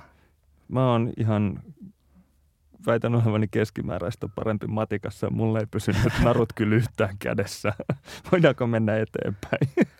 no mennään eteenpäin. Niin tota, tosiaan niin Philadelphia niin tämän ihmeellisen episodin jälkeen, tämän Twitter-tili-episodin jälkeen, niin antoi tosiaan justiinsa tuon varaustilaisuuden kynnyksellä GMlle Brian Colangelolle potkut ja varaustilaisuudessa ei ollut mitään virallisesti GM tota Philadelphialla, vaan päävalmentaja Brett Brown sitten hoiti, hoiti niin kuin otona näitä hommia, mutta voisi sanoa, että nämä, tämä pelaajakauppa oli paljon mestarisempi kuin mihin Brian Colangelo ikinä sitten Philadelphia, Philadelphia uransa aikana sitten pystyi.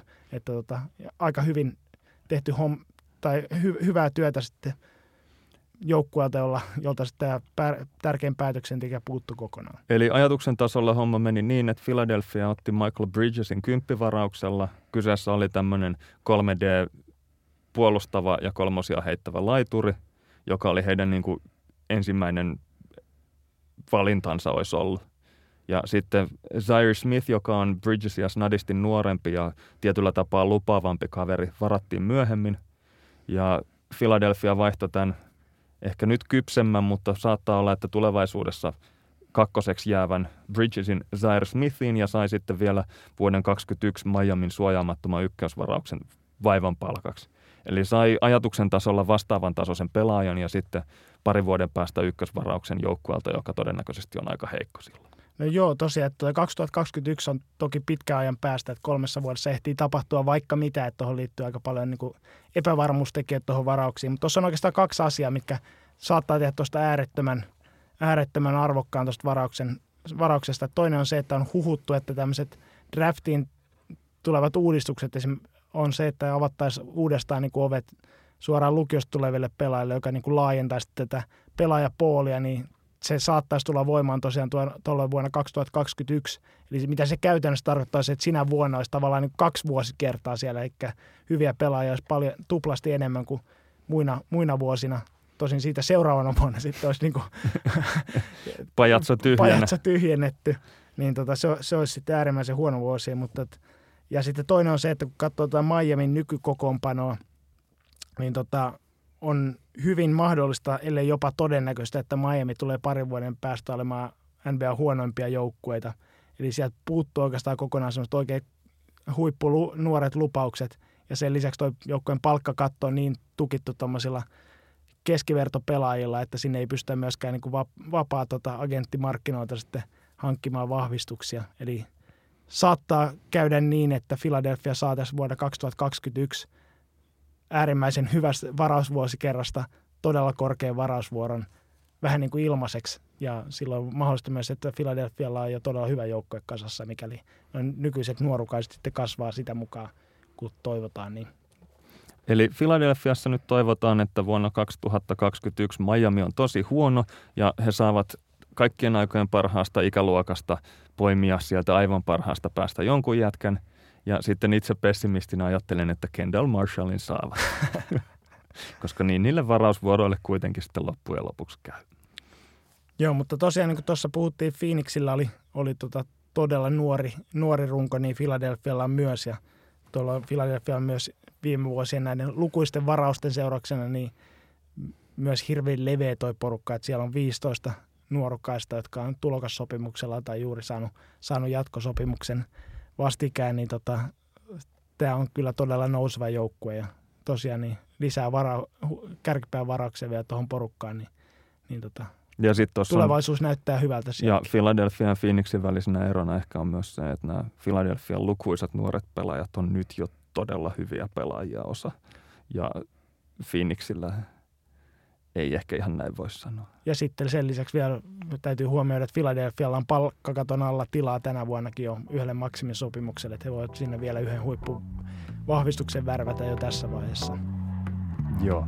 Hyvältä näyttää Philadelphiassa.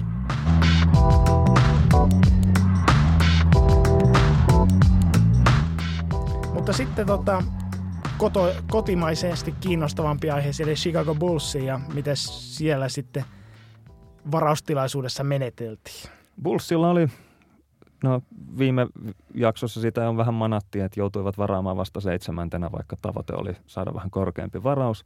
Ja he ottivat tällä seitsemännellä varauksella Wendell Carter Juniorin, joka on tämmöinen tota, fyysinen sisäpelaaja, urakoija, voimakas sälli, joka tota, pelaa fiksusti ja on aika monipuolinen pelaaja, eli pystyy viimeistelemään eri etäisyyksiltä palloa kassiin ja ymmärtää koriksen päälle sen verran, että osaa palloa jakaa muillekin ja pystyy painimaan levypallo tappeluissa ihan ikäluokkansa niin kuin kärkikastissa.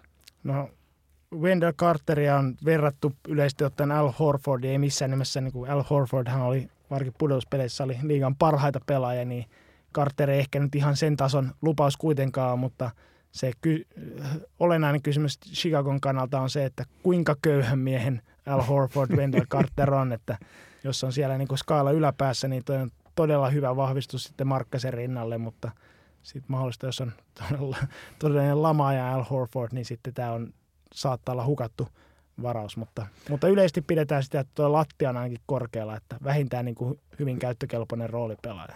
Ja itse tykkään siitä, että aina vähän kun lueskelee pelaajien taustoista, niin esimerkiksi Wendell Carterin tapauksessa mainittiin, että valitsi Dukein yliopiston, vaikka olisi saanut stipendin myös Harvardiin. Ja toisaalta sitten pukeutui draftiin tämmöiseen tota, skarpin näköiseen pukuun ja sitten oli olkapäillä Marvelin Black Panther-leffan inspiroima Gucciin tiikerikuvioinen olkahuivi tai tämmöinen shaali. Ja vanhemmilla oli kanssa matchaavat asut sillä tavalla, että haettiin selkeästi semmoista Wakandan kuninkaalliset lookia. Ja se oli mun mielestä erittäin pätevää toimintaa ja, ja olen aika innoissani tästä aspektista Wendell Carterissa. No ehkä niin kuin jos tällainen pesisterme, kotoisin pesistermeen käytetään, niin tota, tämä Carterin varaus oli ehkä tämmöinen, että rakennettiin vaihtolyönneillä ajolähtötilannetta eikä yritetty sitä läpilyöntiä ja kunnaria heti ensimmäisellä kerralla, että, että tota, Chicagon kokoonpano näyttää nyt paremmalta kuin ennen varaustilaisuutta, mutta et ehkä nyt ei kuitenkaan mitään todellista, todellista tulevaa tähtipelaajaa tuohon saatu hankittua – mutta toisaalta sitten, että Carter tuntuisi ainakin paperilla niin täydentävä, täydentävä hyvin noita Markkasen ominaisuuksia, että niin kuin saattaa olla Bullsille sitten loppujen lopuksi niin kuin tätä omaa tilastollista kontribuutiota on arvokkaampi sillä, että hän auttaa myös niin kuin Markkasta nousemaan paremmalle tasalle. Joo, ainoa semmoinen miinus, mitä tuossa on vähän jonnekin seinille vessoihin kirjoiteltu, niin on se, että tota, Markkanen. Oliko, se, oliko se sama aika kirjoittein niitä vessan sen, kun juttelin niin koripallon jumalien kanssa juhannuksen? Pois sen minusta. niin semmoinen tota, Markkasen ja Carterin yhteinen ominaisuus on se, että he kumpikaan on jalalla kaarella ehkä ihan parhaita isoja jätkiä puolustamaan ja se on niin kuin nykykoriksessa aika tärkeää. Mutta toisaalta sitten jos Carter on Robin Lopezin korvaaja – tulevassa Chicago Bullsin viisikossa, niin tota, se Robin Lopeskaan jalalla kauheasti sivusuunnassa liiku. Että, että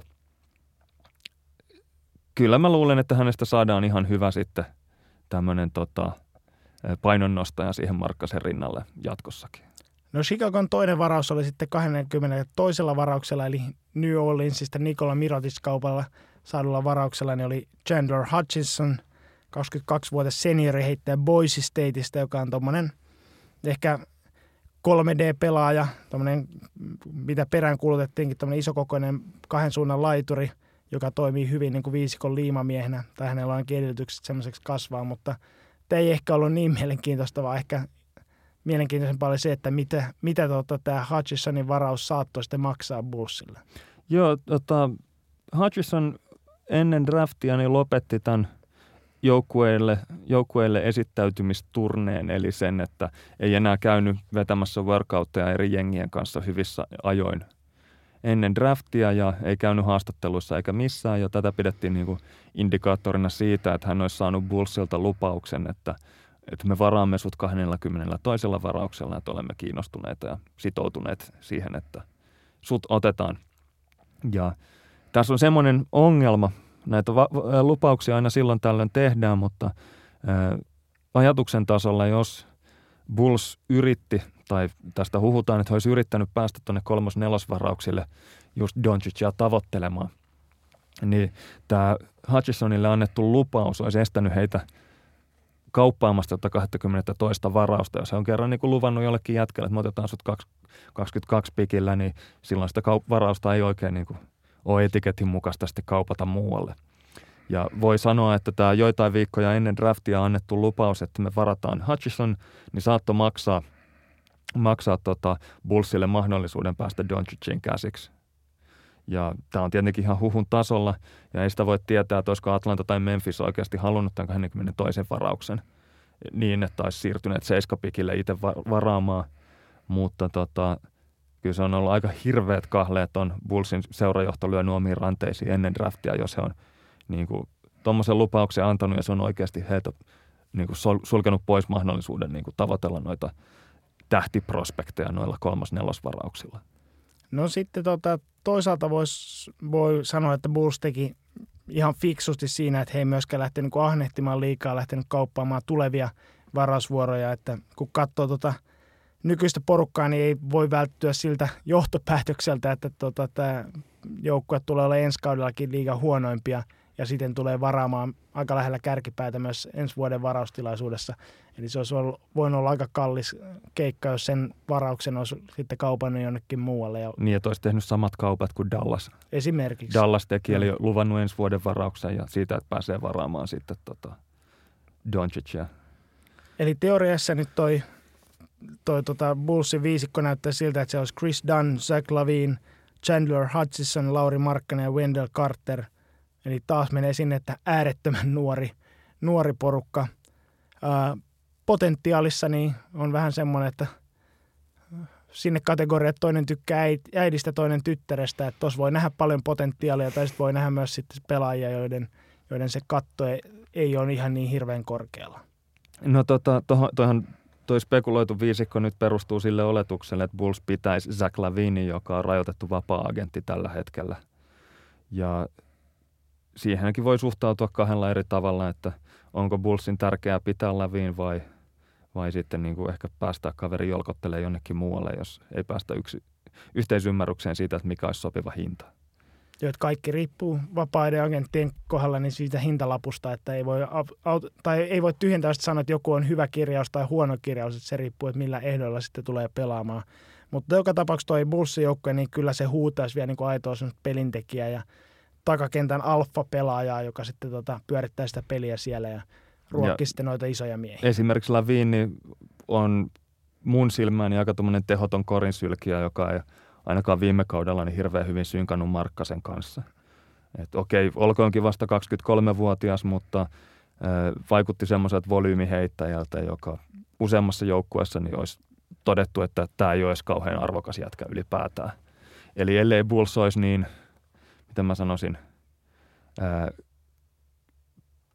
pelaajamateriaali, jotain köyhä porukka, niin joku kypsempi, tai siis tämmöinen lahjakkaampi kokonaisuus, niin saattaisi jopa olla sitä mieltä, että ei halua lävini ollenkaan pitää. Ja no okei, kuten sanoit, kaikki riippuu hintalapusta, että jos siellä Lävinille hirvittävästi tarvitse maksaa, niin tietenkin kannattaa pitää, mutta en lähtisi mitään 20 miljoonaa kaudesta hänelle tarjoamaan. Joo, mutta tuossa kun aikaisemmin luvattiin tuolle Atlantan GM Travis Lenkille neljän euron arvoinen vinkki, niin nyt Travis, jos kuuntelet, niin voit laittaa tilille sen neljä euroa tulemaan, niin tässä tulee, tulee vinkki. Mutta tota, me hahmoteltiin tästä tämmöinen pelaajakauppa, että Robin Lopesin 14,5 miljoonan tota, arvoinen päättyvä sopimus, niin jos sen kauppaisi tuonne Atlanta ja saisi vastineeksi sitten saksalaistakamiehen Dennis Schröderin, joka, josta Atlanta koittaa kovasti päästä eroon, eroon niin tota, ansaitsee 15,5 miljoonaa vielä seuraavasta kolmesta kaudesta, niin tota, se rasittaa Atlantan palkkakattoa ja saisivat tiputettua selvästi tätä palkkasummaa, niin tuon Lopesin päättyön sopimuksen myötä. Ja toisaalta Chicagon porukkaan toi Schröder voisi ihan hyvin sopia, että ei ole täydellinen pelaaja, mutta olisi ehkä tuommoinen niin takakentän pelinjohtaja ja vasta 24-vuotiaana niin sopii hyvin niin aikajänteeltä ja tuohon muuhun porukkaan. Se olisi kyllä aika mielenkiintoinen takakenttä. Chris Dunn ja Dennis Schröder olisi kaksi semmoista ulottuvaa vikkelää pienempää kaveria. Eli Saska Saarikoski, jos kuuntelet, niin nyt olisi aika mennä Bullsin pukukoppiin, tai siis toimistolle kertomaan, että miten tämä homma tehdään. Että Saska, make it happen.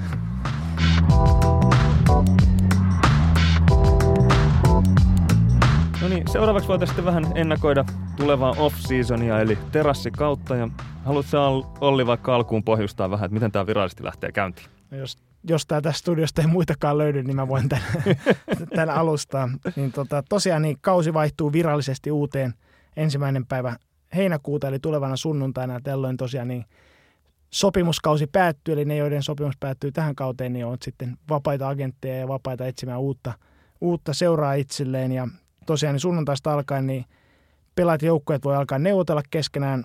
Varsinaisia sopimuksia saa ruveta tekemään vasta kuudes päivä seitsemättä, eli tuommoinen viiden päivän, päivän tota, ikkuna on pelkästään neuvotteluille varattu. Ja tota, sitä ennen kuitenkin on se, että ensi kauden mahdolliset pelaajat tai joukkojen optioista, niin pitää tehdä päätökset 29. päivä mennessä, eli perjantaihin mennessä, ja sitten sen jälkeen tiedetään tosissaan, että ketkä pelaajat on tosiaan vapaita, vapaalla jalalla, ja sitten miten paljon kullakin joukkueella on sitä rahaa käytettävissä uusiin pelaajiin.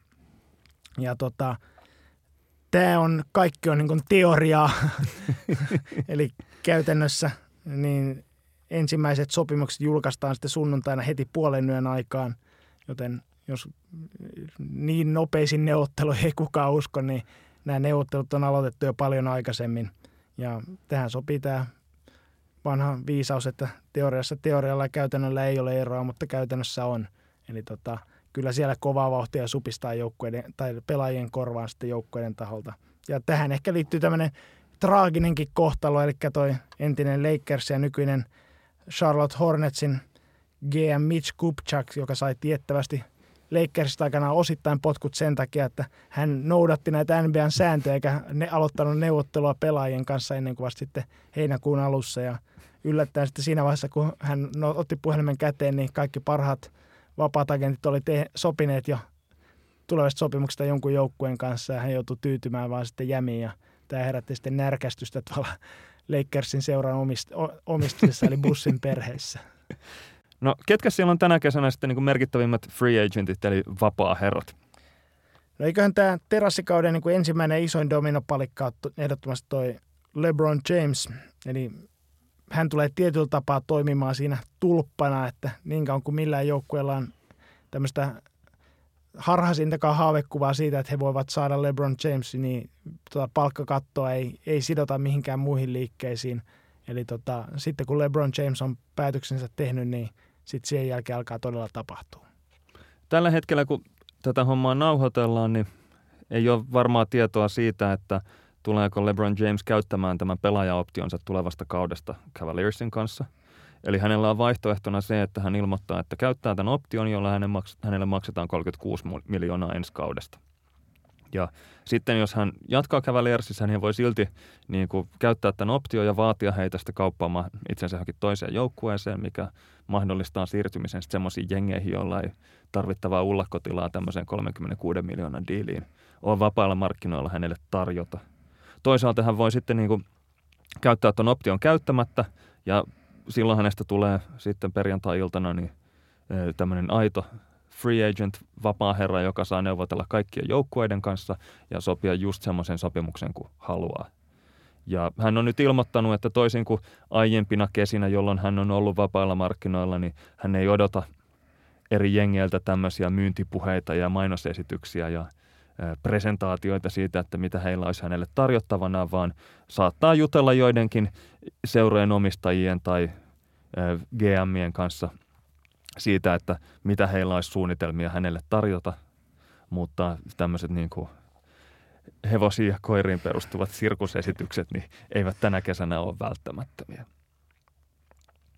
Ja oikeastaan tuossa on voisi sanoa, että näitä ehdokkaita ei ole hirveän montaa. Tietenkin on Cleveland Cavaliers, jossa LeBron tällä hetkellä pelaa, mutta se joukko on melkoisessa umpikujassa ja vaikuttaa melko epätodennäköiseltä, että hän sinne olisi tyytyväinen, tyytyväisenä ainakaan jäämässä.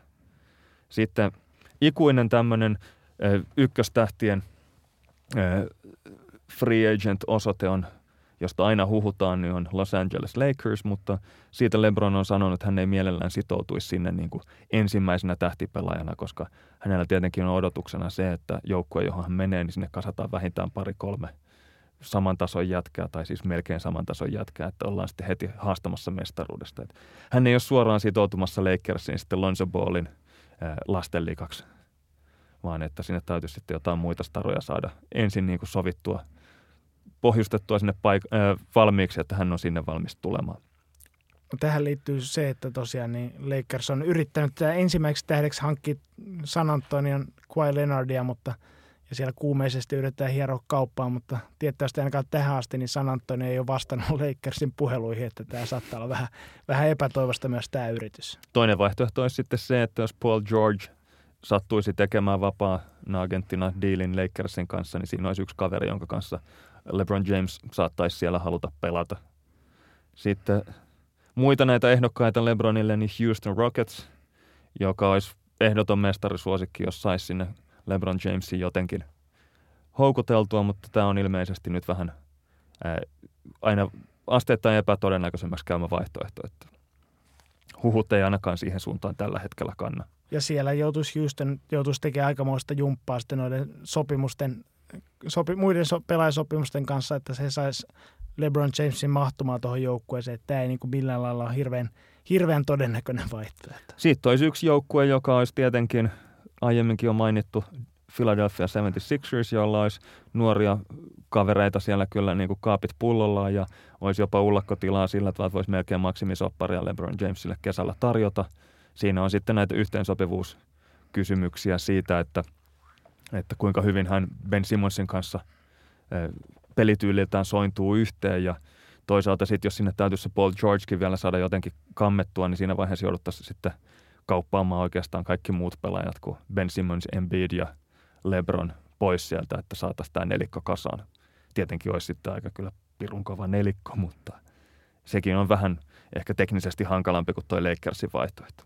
No tässä on aikojen, tai tuota, aikojen saatossa on tämmöisiä erilaisia vinkkejä sitten yritetty tulkita käyttäytymisestä. Että esimerkiksi tuossa viime kaudella niin Los Angelesin pelireissun aikana niin LeBron James oli käynyt kiertelemässä tutustumassa paikallisiin kouluihin, eli lapsille tietysti mahdollisesti tuleva opinahjoa. Ja tässä joku, joku tämmöinen tieto oli vuotanut, että LeBron James Jr., eli vanhin poikansa, on sitten hyväksytty oppilaaksi tämmöiseen Los Angelesin Los Angelesilaiseen lukioon.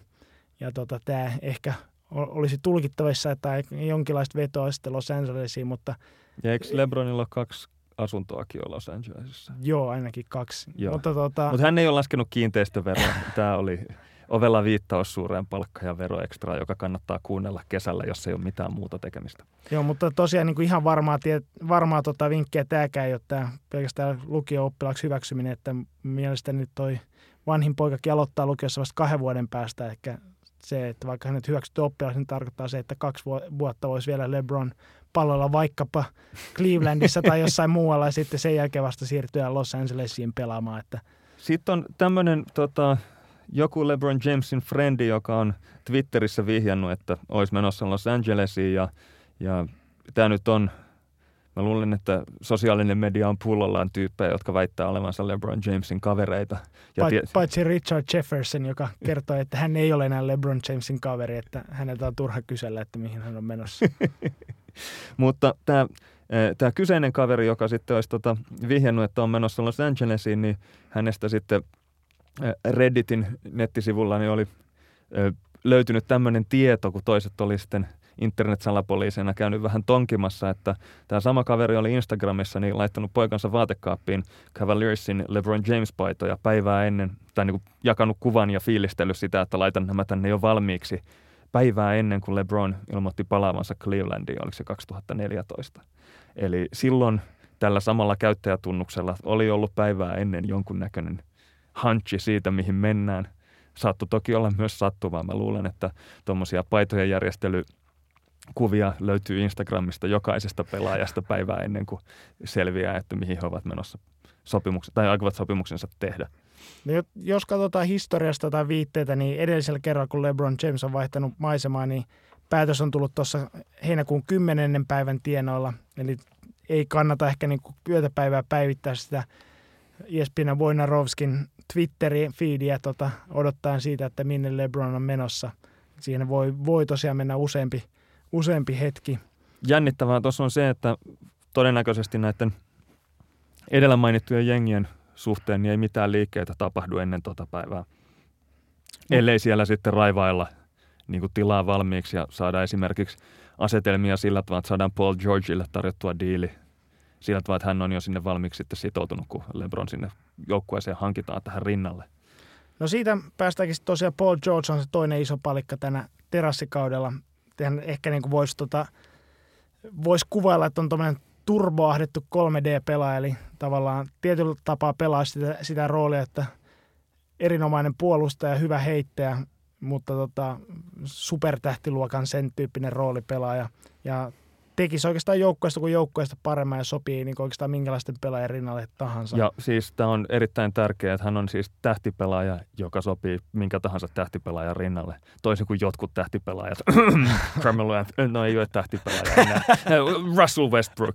Eli Oklahoma eh, oli vähän sekasotku tota, kuluneella kaudella ja mä en syyttäisi Paul Georgia tästä. Mutta tässäkin on vähän tämmöinen muna, tai, muna vai kana tilanne, eli Paul Georgein päätökset vaikuttaa varmasti siihen, että mihin LeBron James aikoo mennä, ja toisaalta Paul George ei todennäköisesti tule saamaan sopimusta mistään näistä osoitteista ennen kuin on tullut vahvistus siitä, että LeBron tulee sinne sitten perässä. Ja oleellista Georgeissa on se, että hän on tämän terassikauden toinen tämmöinen iso palikka, joka on vihjaillut toistuvasti kiinnostuksestaan Los Angelesia kohtaan. Eli sekin olisi semmoinen yksi miten mä sanoisin, vinkki, joka viittaisi siihen, että nämä kaverit olisi ehkä Lakersiin menossa? No toisaalta niin tässä hetki hetkeltä on enemmän ja enemmän kuulunut, kuulunut tota meteliä sen suuntaisesti, että Paul George olisi jatkamassa Oklahoma Cityssä, että tämäkään ei ole millään lailla kirkkoon kuljettu, että hän vaihtaa maisemaa. Eli siinä voi olla myös hyvin mielenkiintoinen kierrepallo tähän terassikauteen, että mikäli George jatkaa Oklahomassa, niin siellä on taas yksi iso tekijä on sitten poissa markkinalta. Mitään pelillistä perustettahan siihen ei oikeastaan ole. Että se taitaisi olla niin kuin rahallinen, rahalliset syyt, jotka hänet sinne sitten ajaisivat jäämään. Kyllä, mutta sitten se kolmas iso nimi, joka, josta ei kannata mainita sen enempää kuin, että Kevin Durant mainitsi jo tuossa pudotuspelien aikana, että hän aikoo jatkaa, jatkaa tuota Golden Stateissa, vaikka sopimus päättyykin tähän kauteen, niin turha ehkä tässäkään puhua sen enempää. Sitten on Houstonissa on Chris Paul on vapaa-agentti. Hän on ollut joskus liigan paras pelirakentaja, mutta mitä voi odottaa 33-vuotiaalta ja pienikokoiselta pointilta? No, minulla se pitäisi tietää, kun vaikka tota, muistan hyvin vielä, mitä 33-vuotiaana on voinut odottaa. Ja, mutta tota, huippukoripalloksi alkaa olla jo siinä iässä, että tuommoinen niin neljä- tai viisivuotisen maksimisopparin antaminen Chris Paulille on aikamoinen riski, että sitten kun tosiaan 180 senttiä sulkapäässä oleva – pelintekijä 38-vuotiaana vetää 45 miljoonaa vuosipalkalla, niin se alkaa jo hankaloittaa muun joukkueen rakentamista merkittävästi. Ja ongelmahan tuossa on se, että tämmöiset niin menestystä tavoittelevat joukkueet, jotka tarvitsisivat pelirakentajaa, joilla olisi varaa maksaa tuommoisia summia, niin Houstonilla on se mahdollisuus, että he voi ylittää palkkakaton rajat, koska heillä on bird-oikeudet Chris Pauliin, mutta muilla ei tätä vapautta taida olla. Joo, että tuossa on mielenkiintoinen tilanne Paulin kanssa, että jos tota, Houston heittää neuvottelussa kovan kovaa vastaan ja ei suostu antamaan tuommoista pitkää maksimisopimusta, niin Chris Paulille ei hirveästi ole vaihtoehtoja, tuskin löytää helposti toista joukkuetta, joka on sitten kilpailevan tarjouksen valmis antamaan. Et, et voi olla, että hänkin joutuu pettymään tällä terassikaudella. Sitten toinen Houstonin pelaaja Clint Capella, joka on siis rajoitettu vapaa-agentti tällä hetkellä. Ja jossain kerrottiin varmana tietoa, että hänen agenttinsa olisi boksauttanut skumppapulloa auki, kun Mavericks juoni itselleen Luka Doncicin eikä varannut vitosvarauksella sentteriä, koska Mavericks taitaa olla ainoa tuommoinen joukkue, jolla olisi huutava sentterin tarve ja varaa maksaa semmoinen so, äh, varaa maksaa semmoinen summa, äh, tai tarjota semmoinen summa, jo, joka olisi Houstonille liikaa. Eli Houston ei sitten niin kuin rajattua, rajoitettua vapaata agenttia sitten niin kuin päättäisi pitää itsellään. No tuolla vahvana huhuna on liikkunut se, että Los Angeles Lakers, anteeksi, Los Angeles Clippersin DeAndre Jordan olisi Mavericksin menossa. Jos näin käy, niin sitten tuolla Kapelan agentilla olisi kiire kyllä tunkea sitä tulppaa takaisin skumppapulloa, että sitten niin kuin kaikki kilpailu sitten Kapelasta niin katoaa yhtäkkiä. Et me yritettiin tuossa etsiä niin kovasti, mikä muu joukko voisi antaa Kapelalle ison sopimustarjouksen, mutta aika vaikea semmoista yhdistelmää löytyy, että mikä joukko tarvitsisi sentteriä ja lisäksi olisi paljon rahaa käytössä. No sitten ehkä vähän käänteinen järjestys seuraavana on sitten DeMarcus Cousins, mutta revenneen akillesjänteen takia niin me listataan hänet Clint Capelan jälkeen, koska Capella on kuitenkin tervejalkainen, ainakin viimeksi silloin kun hänet on nähty. Niin. Ja Cousins ilmeisesti haikailee ihan totaalista maksimisopimusta, mutta pelaajana on ehkä sen tyyppinen ja varsinkin kun tuohon revenneeseen akillesjänteeseen liittyy kaiken näköisiä epävarmuustekijöitä, niin sääliksi käy joukkuetta, joka maksimidiilin Marcus Cousinsille tarjoaa. No Kasenski on semmoinen pelaaja, että hän saattaa, tai liittyy tähän pitkään joukkoon, joka saattaa pettyä sitten sopimustarjouksista. Eli nykyinen tai sinänsä niin kuin terveenä ollessaan, niin on ehkä ollut tyhjössä, voisi sanoa, että jopa liigan paras sentteri. Mutta tota, sitten tosiaan se oli se, että kun hän sairastuvalle lähti, niin New Orleans pelikansin peli näytti paljon paremmalta, että he ei millään lailla niin kaivannut tota Kasensia siihen porukkaan. Sitten kun yhdistää vielä tämän terveysriskit, niin ei ole millään lailla kirkossa kuulutettu, että pelikans olisi kiinnostunut antamaan Cousins isoa sopimusta. Ja ihan samat sanat kuin Kapelan osalta, niin mikäli Dallas ei ole sitten Cousinsin perässä, niin ei niitä oikein niin kuin iso, isoja sopimuksia mistään muualtakaan tulossa. Mä luulen, että Pelicansilla olisi tässä sellainen haaveasetelma, että he tarjoaisivat tämän ison sopimuksen Cousinsille, mutta käyttäisivät sitä tämmöisenä sign and tradeina tai siis kirjakauppana – ja lähettäisivät hänet sitten vaihdossa jonnekin muualle ja saisivat toivottavasti sitten vaihtarina jotain, mikä sopisi paremmin Anthony Davisin kanssa yhteen kuin toi Boogie Cousins. No tässä on niin kuin nyt jo tehtyjä pelaajakaupoissa, niin olisi ehkä vähän tulkittavissa tosiaan näitä, mitä voisi olla odotettavissa. Niin tota, tosiaan Washington vaihto tuossa sentterinsä puolalaisen Vasara Marsin Gortatin Los Angeles Clippersia sai sitten tilalle – Austin Riversin, niin tämä voisi oikeastaan kertoa sekä Washingtonin että Clippersin suunnitelmista jotain. Eli Clippers olisi liikuttamassa tosiaan niin kuin DeAndre Jordania eteenpäin ja Dallas on siinä vahva esimer- tai vahva ehdokas sitten, sitten tota, kohteena. Ja sitten taas Washington on tiettävästi ollut nimenomaan Cousinsista kiinnostunut jo pitkään, niin siellä olisi nyt sitten sentteripaikka tarjolla ja Otto Porterista on jo huhuttu pitkään, että hän voisi olla se, joka liikahtaa sitten pelikanssin suuntaan. Ja tämä voisi olla niin kuin, en, Tavo- en sano, että niin win-win tilanne, mutta ainakin pelikans olisi varmasti tästä Pelikansille tämä olisi win, mutta Washingtonilla olisi yksi aika, aika, aika piru hirveä jengi. ja en tarkoita hirveää siis sillä tavalla vaikuttavana ja niin kuin mutta se, se, se voisi olla aikamoinen ihmisko, että noin montaa niin kuin jollain lailla vinoutunutta persoonaa niin kuin samassa porukassa ei ole nähty kyllä sitten Portlandin parhaiden vuosien. Okei, okay, tarkoitus ei ole siis vihjata, että he olisivat jotenkin rikollisia toisin kuin nämä Portlandissa pyörineet jätkät, mutta ehkä tuossa olisi sitten se, että kun DeMarcus Cousins on kuitenkin Washingtonin John Wallin kanssa pelannut yliopistossa samaan aikaan, että he olisivat sitten hyvää pataa ja saattaisi jonkunnäköistä positiivista synergiaa sinne joukkueeseen sitten synnyttää, niin voisi olla perusteena tälle huhulle ainakin. No sitten tota, muita vapailla, vapaa-herroja on ensinnäkin joukossa on rajoitetut vapaat agentit, eli sellaiset pelaajat, joiden tulokassopimus on päättymässä, mutta jotka ei ole sitten ansainnut omalta joukkueeltaan rahakasta jatkosopimusta. Tai osa on ansainnut ja heille on semmoisiakin tarjottu, mutta he on kieltäytynyt siitä, kun ovat kuvitelleet, että saa sitten vapaata markkinoilta isomman sopimustarjouksen. Niin täältä löytyy semmoisia nimiä kuten Marcus Smart, Zach Lavine, Rodney Hood – Patrick McCaw, Montrezl Harrell, uh, Julius Randle, Jabari Parker, Nemanja Bielica, Aaron Gordon, Elfrid Payton, Yusuf Nurkic, Kyle Anderson ja Dante Exum. Ja tota, täältä löytyy paljon nuoria kehityskelpoisia pelaajia, jotka voi olla hyviä kirjauksia, jos vaan saa joukkoja tarpeeksi, tarpeeksi hyvillä ehdoilla, mutta todennäköisesti moni näistä pelaajista tulee pettymään näihin saatavilla oleviin tarjouksiin ja sitten päätyy tämmöiseen ottamaan tämmöisen qualifying offerin, eli yhden vuoden sopimuksen, jonka jälkeen on täysin rajoittamattomia vapaa-agentteja seuraavana kesänä. Tuossa on se ongelma noissa rajoitetuissa vapaissa agenteissa, että heille täytyisi tarjota niin kovaa sopimusta, että heidän nykyinen joukkueensa ei sitä täsmäisi tai niin kuin hyväksyisi ja ilmoittaisi, että he maksavat ton hinnan. Niin oikeastaan ainoa tuolla semmoiset tavallaan mielenkiintoiset nimet tuossa listalla, niin mun silmä on Aaron Gordon ja Yusuf Nurkic, jotka vois olla omista joukkueistaan pois kammettavissa semmoisella määrämittaisella, siis niin kuin täsmäsopimuksella, joka olisi vielä suht edullinen, mutta kuitenkin nykyiselle joukkueelle liikaa. No tuosta esimerkiksi niin Jabari Parker Milwaukeeista niin sai tiettävästi tuommoisen, oliko kolme vuotta ja 54 miljoonaa tarvittiin jatkosopimuksesta ja, ja hän kieltäytyi tästä, mutta niin paljon rahaa ei varmasti tule saamaan mistään tällä kesällä. En tiedä, saisiko sitä 18 miljoonaa edes kolmesta vuodesta mistään. Niin tota, varmasti on pettyneitä miehiä, miehiä sitten siellä paljon. Sitten seuraava tämmöinen vapaa herra kaarti on nämä roolipelaaja veteraanit, jotka ei siis ole mitään tähtipelaajia, mutta saattavat olla jollekin joukkueelle arvokkaita siinä, että tekevät, täyttävät tietyn roolin siinä joukkueessa ja ottavat niin kuin paikkansa kentällä. Niin tätä listaa olisi Avery Bradley, Danny Green, Will Barton, Kent Davis, Calvo Pop. Mitä? Pope.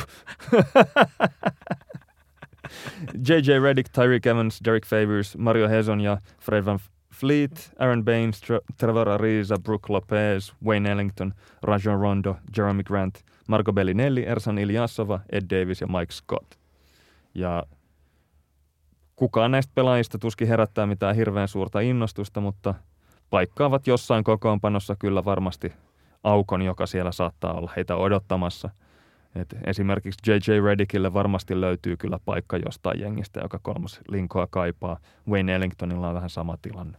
No sitten tähän listan jatkoksi voisi luetella semmoisia nimiä kuin vaikka Michael Beasley, Derrick Rose, Nick Young, Nerlens Noel, Lance Stevenson, Isaiah Thomas ja Charlie Okafor, että nämä ehkä edustaa sitä riskikäyrän toista päätä, että osalla näistä porukasta on enemmän ja osalla vähän vähemmän annettavaa pelillisesti, mutta pukukopin kannalta ainakin on aikamoisia riski, riskikirjauksia sitten, niin saa nähdä, että löytääkö kaikki minkälaista pelipaikkaa. Mä yritän tässä just katsoa tuota ekaa listaa ja toista listaa, että onko siinä ketään ekalla listalla, jonka mä tai onko tuossa tokalla listalla ketään semmoista, jonka mä ottaisin ennen jotain ton ekan listan nimiä, niin ehkä Lance Stevensonin ennen Mike Scottia. No se ainakin voisi toivoa, että jos DeMarcus Cousins sinne Washingtonin päätyy, niin tuosta listasta otettaisiin pari kaveri sinne, sinne mausteeksi sitten vaihtopenkillä. Joo. Mutta tota, kaiken kaikkiaan niin tämä pelaajamarkkina voi osoittautua niin kuin mun mielestä hyvin mielenkiintoiseksi niin kuin LeBron Jamesin ja Paul Georgein jälkeen, tota, sillä tota, rahaa on todella vähän käytössä. Et siellä osa joukkueista, joilla palkkakaton alla on tilaa, esimerkiksi Phoenix ja Chicago on vielä niin raakileita, ettei tuommoiseen niin veteraaneihin investointi ole vielä tässä vaiheessa järkevää. Et ei ainakaan pitkiä sopimuksia ja sitten jos yli makse, tai niin maksetaan ylihintaa jostain tyypistä yhden vuoden verran, niin sekään ei ole perusteltua, koska siellä sitten se J.J. Redick tai Wayne Ellington niin vie sitten joltain toiselta jätkältä kokemusta ja heittoja.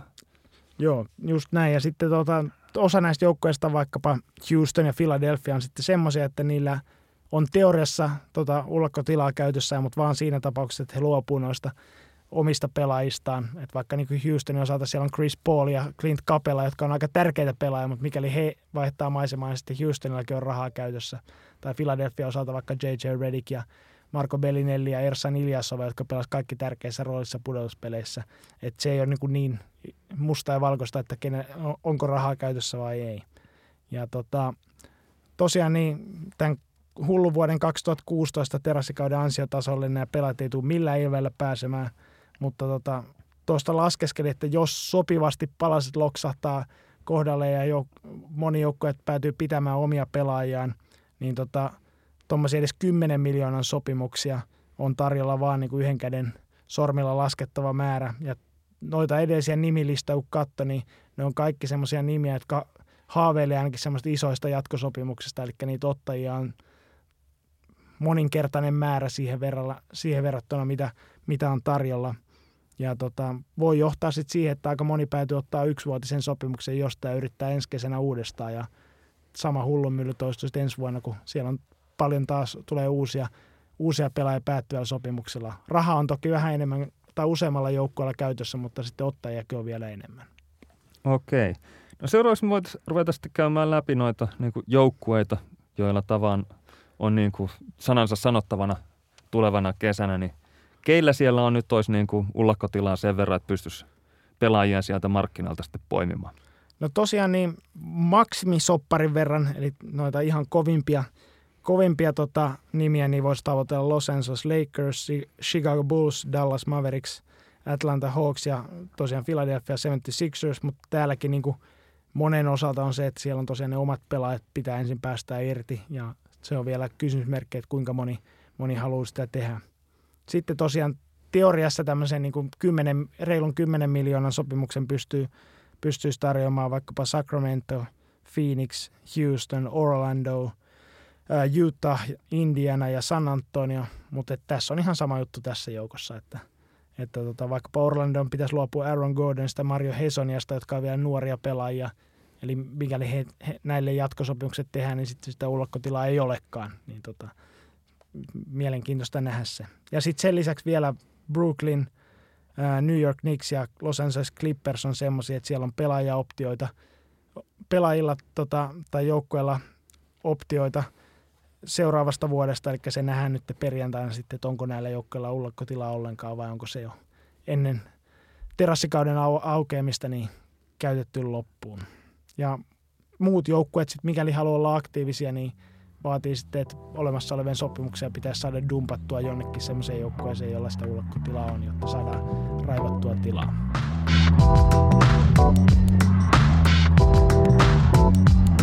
Sitten jos aletaan käymään, käydään muutamat noista mielenkiintoisista jengeistä läpi ja otetaan vaikka toi Cleveland Cavaliers ensimmäisenä ja siellä taitaa olla kaikkein isoin kysymys se, että mikä se LeBron Jamesin tuleva osoite on ja ja joo, sit... se, joo, se ei ole se Rodney Hood ja se mielenkiintoinen Ja sitten jatkokysymyksenä se, että jos LeBron häipyy, niin hajotaanko pakka kokonaan ja miksi ei? No tosiaan niin Clevelandin osalta on kaksi ovea. Yksi on se, että LeBron James jatkaa Clevelandissa joko yhden vuoden tai tietysti Clevelandin osalta mieluummin tekisi pidemmän jatkosopimuksen. Mutta sitten se kysymys herää, että miten joukkuetta kehitetään viime vuodesta.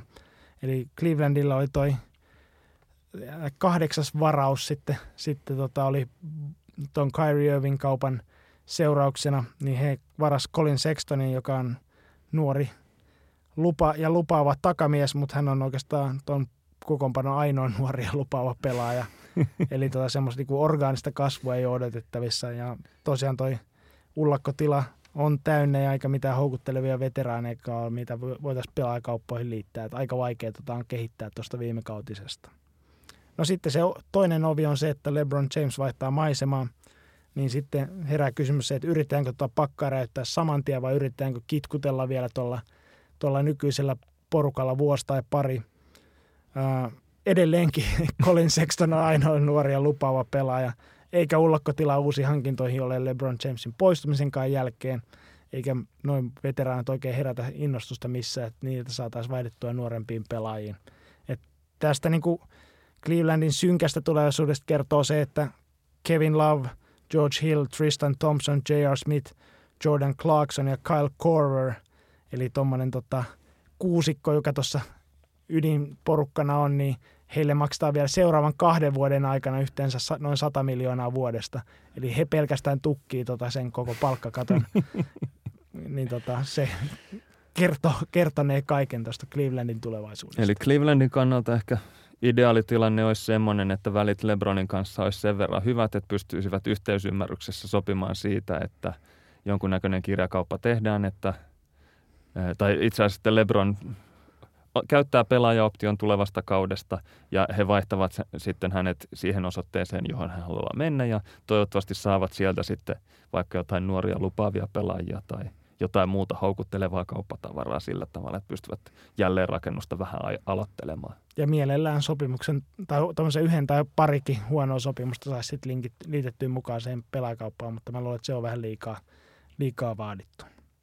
Mutta sitten toinen mielenkiintoinen joukko on San Antonio Spurs, ja siellä yhden kierrepallon tähän heittää toi päävalmentaja ikoni Greg Popovich aloittaa USA maajoukkojen valmentajana vuonna 2020 ja on indikoinut sitä, että hän laittaa Spursissa pillin naulaa viimeistään silloin ja mahdollisesti jo ensi kesänä, eli vuoden tai kaksi enää on sitten penkin päässä. Ja jotta homma olisi vähän kiharaisempaa, niin joukkueen suurin tähti Kawhi Leonard, joka missasi käytännössä koko viime kauden loukkaantumisen takia, niin on ilmo- vaatinut siirtoa julkisesti ja ilmoittanut, että pelaisi mieluummin Los Angelesissa ja erityisesti Los Angeles Lakersissa. Tai ei nyt ole julkisesti ilmoitellut mitään, tuppisuisena ei ole kommentoinut mitään mihinkään, mutta hänen leirinsä tai porukkaansa on vuotanut tämmöisen tiedon medialle. Ja tässä on aika paljon liikkuvia osia tässäkin palapelissä.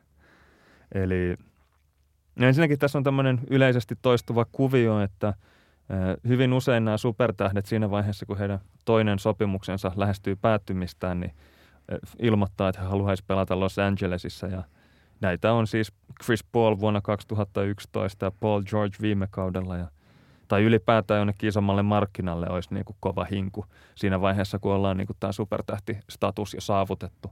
Eli esimerkiksi Carmelo Anthony halusi New Yorkiin tässä samassa vaihe, uransa vaiheessa ja no mä en tiedä, saako Dwight Howardista vielä ei se niin kuin menneessä aikamuodossa puhua supertähtenä, mutta hänelläkin oli kova visio, että tokan sopparin loppupuolella niin olisi Brooklyniin halunnut kovasti mennä. Ja tota, ilmeisesti Kavaita kiinnostaisi tämmöiset vähän Lebron-tyyppiset sopimukset, joissa on niin kuin yksi plus yksi vuotta pelaajaoptiolla. Eli haluaisi pitää niin kuin kädet vapaana ja mahdollisuuden sitten tilanteen mukaan vaihtaa maisemaa, jos ei meininki miellytä. Eli ei haluaisi mitään hirveän pitkiä diilejä olla sitoutumassa. Toisaalta sitten kaupallinen puoli tai, tai taloudellinen puoli taitaa olla semmoinen, että raha jäisi aikamoinen köntti pöydälle, jos ei jatkosopimusta Spursin kanssa tekisi. Joo, tosiaan niin tota, toi Kawhi Leonardilla on vielä vuosi sopimusta jälleen Antonio Spursin kanssa, eli Spursilla ei ole sinänsä mitään pakkoa ka- kaupata Kawhita, eikä erityisesti ole pakko kaupata Lakersiin, vaan tota, esimerkiksi nyt jos Boston Celtics olisi Kawhin perässä, niin he saisi huomattavasti houkuttelevan paketin koottua kuin Los Angeles Lakers. Mutta tota, San Antonio on ainakin niin kuin indikoinut sitä, että heillä edelleen ykkösvaihtoehto on se, että he korjaa välinsä sitten Kawhi Leonardin kanssa, että jatkaisi edelleen San Antoniossa ja tämmöinen aika hyvä houkutin siinä on se, että San Antonio voi tarjota Kawhille tämmöisen niin sanotun Supermax jatkosopimuksen, eli noin viisi, tai viisi vuotta ja 204 miljoonaa. Mikäli Kawhi vaihtaisi maisemaa johonkin toiseen joukkueeseen, niin tämä jatkosopimus olisi korkeintaan neljä vuotta ja 134 miljoonaa, eli siinä on niin 70 miljoonaa heti jätettäisiin pöydälle, mikä, mikäli Kawhi olisi vaihtamassa porukkaa. Ja mikäli sitten tota, pelaisi tämän yhden kauden San Antoniossa ja sitten vapaana, vapaana agenttina vai, vaihtaisi toiseen joukkueeseen, niin sitten toi sopimuksen maksimiarvo tippuisikin neljään vuoteen noin 128 miljoonaa. Eli tota, kyllä tämä niin taloudelliset intressit ohjaisi myös sitä, että Kawhi Leonardin leirin osalta niin olisi kannattavaa korjata ne välit sitten San Antonio Spursin. Tai korjata ainakin sen verran, että saavat jatkosopparin rustattua ja sitten lähetettyä hänet eteenpäin. Niin, siinähän Joo. tosiaan niin kuin vuoden pitää vähintään pelata sitten jatkosopimuksen jälkeen, eli kahden vuoden päästä on sitten aikaisin tämä mahdollisuus siirtyä Joo. sitten uuteen joukkueeseen. Spursin kannalta oleellista tässä on se, että heidän täytyy olla tarkkana, että eivät ajaudu samanlaiseen umpikujaan kuin Toronto ajautui vuonna 2004 Vince Carterin kanssa, eli vastaavassa vuosisopimusta jäljellä tilanteessa, niin antoi tämän näytelmän jatkua pitkälle kauteen ja, ja sitten kun homma vihdoin niin kuin kattila kuohui yli, niin eh, ei enää saanutkaan semmoista diiliä kuin olisi ehkä halunnut ja sai muutamia varausoikeuksia ja edesmen, eh, tai siis ää, tota, loppuun poltetun Alonso Morningin. Eli ajoitus on Spursille tosi tärkeä, että heidän täytyy nyt niin kuin löytää se sopiva hetki, milloin he ne kaupat lyö lukkoon, jos he siihen ajautuvat. Ja ongelma tässä on se, että mikä tahansa joukkue, jonka kanssa Spurs sitä kauppaa sitten kävisi, niin se joukkueen täytyisi olla vakuuttunut siitä, että Leonard sitten tämän vuoden kuluttua, niin tota, heidän kanssaan sitten tekisi uuden sopimuksen, koska muuten heillä on niin kuin vaarana tulla täysin koijatueksi tässä näin, että maksavat kovan hinnan jätkästä, joka sitten vuoden pelaa uudessa osoitteessa ja lähtee sen jälkeen sinne Lakersiin. Eli siinä mielessä jollain joukkueella niin on tässä tietty etylyöntiasema. Ja esimerkiksi viime vuonna Indiana Pacersilla oli täsmälleen sama ongelma, kun Paul George alkoi Indianassa kovasti ko- kohkata siitä, että hän haluaisi Lakersissa pelata, niin Pacersi oli hyvin vaikea kaupata häntä eteenpäin, kun Paul Georgeista oli syntynyt semmoinen julkinen kuva, että se kuitenkin sitten vuoden kuluttua karkaa Lakersiin. ja sen takia, anteeksi, sen takia joutuivat sitten Victor Oladipon ottamaan siinä kaupassa. Ja tota, sattumalta sitten jäivät niin kuin, täysin voitolle siinä sitten loppujen lopuksi. Että Oklahoma Cityä vähän niin kuin viilattiin siinä linssiin. No sitten toi kuuluisa Kyrie Irving kauppa oli sitten ihan, ihan niin kuin toisesta päästä tätä, tätä skaalaa taas. Eli se niin kuin alun perin pidettiin hyvänä kauppana Clevelandin kannalta, kun saivat Jay Crowderin ja Isaiah Thomasin, mutta hyvin nopeasti paljastui sitten paketista jotain ihan muuta kuin mitä oli, oli tilattu. Eli tota, se oli sitten täysin niin kuin yksipuolinen highway robbery, niin kuin Amerikassa sanottiin, sanottaisiin. Ongelma tässä on myös se, että Kawhi Leonardin terveydentila on edelleen aika totaalinen mysteeri. Että hän pelasi vain yhdeksän matsia viime kaudella ja välillä hänestä näkyy semmoisia videoita, jossa ei meinannut päästä lentokoneen portaita ylös, kun ilmeisesti reisilihas ei antanut myöden. Ja mielenkiintoista tässä on se, että hänellä on tämmöinen reisilihaksen tendinopatia, ilmeisesti jonkunnäköinen jänne rappeuma.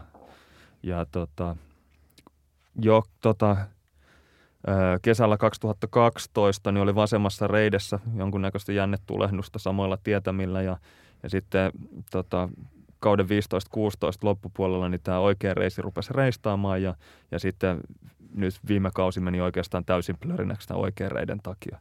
Eli en tiedä mikä on sitten tulevaisuus, mutta ehkä kannattaisi jalkaprässit jättää vähän vähemmälle tai, tai ainakin niin kuin sen tulevan joukkueen täytyy olla tietoinen siitä, että voi olla, että lyövät hirveät varausoikeudet ja nuoret pelaajat tiskiin ja saavat sitten semmoisen klenkkaavan mykän jätkän, niin ei sekään aina ole ihan paras sijoitus. Meillä on kartanoherroissa sellainen Heikkilä valitettavasti polvioperoiti, ei vielä näytä liikkuminen ihan parhaatu. Mykkä on niin kuin Kawhi Leonard. No sitten tota San Antoniolla, niin paitsi että toi Popovicin aikakausi lähestyi loppua, niin muutenkin toi aika veteraanipainotteinen toi joukkue. Eli kyllä se vahvasti näyttää siltä, että jos – tota, Kawhi Leonard laitetaan lihoiksi, niin kyllä siellä jonkinlaista muutakin muutosta on odotettavissa. Että todennäköisesti ihan puhdas jälleenrakennus alkaa sitten tyh- tyhjän päätä sitten on tosiasia. Eli Spursin haave olisi se, että Boston soittaa ja tarjoaa heille paria varausoikeutta ja esimerkiksi Jalen Brownia ja he saavat siitä semmoisen niin kuin lentävän lähdön. Lentävän lähdön jälleenrakennukseen. Just näin. Sitten on tämmöinen kuulijakysymys Twitter-käyttäjä At Hamahakkimieheltä, että onko jotenkin mahdollista, että LeBron James, Kawhi Leonard ja Paul George päätys samaan osoitteeseen? No tämä on vastaus, että on jotenkin. No, tähän kaksiosainen vastaus, eli äh, en tiedä kuinka realistinen, mutta niin kuin mahdollinen tämä olisi Los Angeles Lakersilla, että heillä on niin paljon, paljon tota ullakkotilaa käytössä, että he pystyvät kaksi maksimisopimusta kirjaamaan, eli tässä tapauksessa LeBron Jamesin ja Paul Georgein ja sen lisäksi heillä on näitä nuoria pelaajia ja Luol Dengin kuollut sopimus, jonka he voisivat sitten lähettää San Antonio Spursiin, mikäli San Antonio olisi näistä pelaajista kiinnostunut, niin mahdollista on tosiaan, että tämä kolmikko yhdistettäisiin Lakersissa, mutta sitten siellä ei hirveästi paljon muuta ole enää oiskaan ympärillä. Tämä tarkoittaisi sitä, että Spursiin täytyy sitten lähettää jonkunnäköinen yhdistelmä Lonzo Ballia, Kyle Kuzmaa ja Brandon Ingramia tai tai jotain vastaavaa. Ja siitä ainakin tietyt Lakers-fanit nousisi takajaloille, että, että hetkinen, että nehän on paljon parempia jätkiä kuin terve Kawhi Leonard. Just näin, mutta sitten jos vähän niin kuin venytetään tätä todellisuutta, niin melkein mihinkä joukkue tahansa pystyisi tämän kolmikon yhdistämään, jos LeBron James ja Paul George tulisi vaikkapa minimisopimuksella pelaamaan, mutta – sitten samalla, lailla, samalla tiensä voisi lisätä sinne sen Chris Paulin ja Kevin Durantin ja Clint Kapelankin, että, jotka tulisi minimisopimuksella myös sinne, niin sitten olisikin aikamoinen tähtisikermä kasassa. Clint Kapelaa ei saisi minimisopimuksella, koska sen Houston täsmäisi ja pitäisi jätkän itsellään.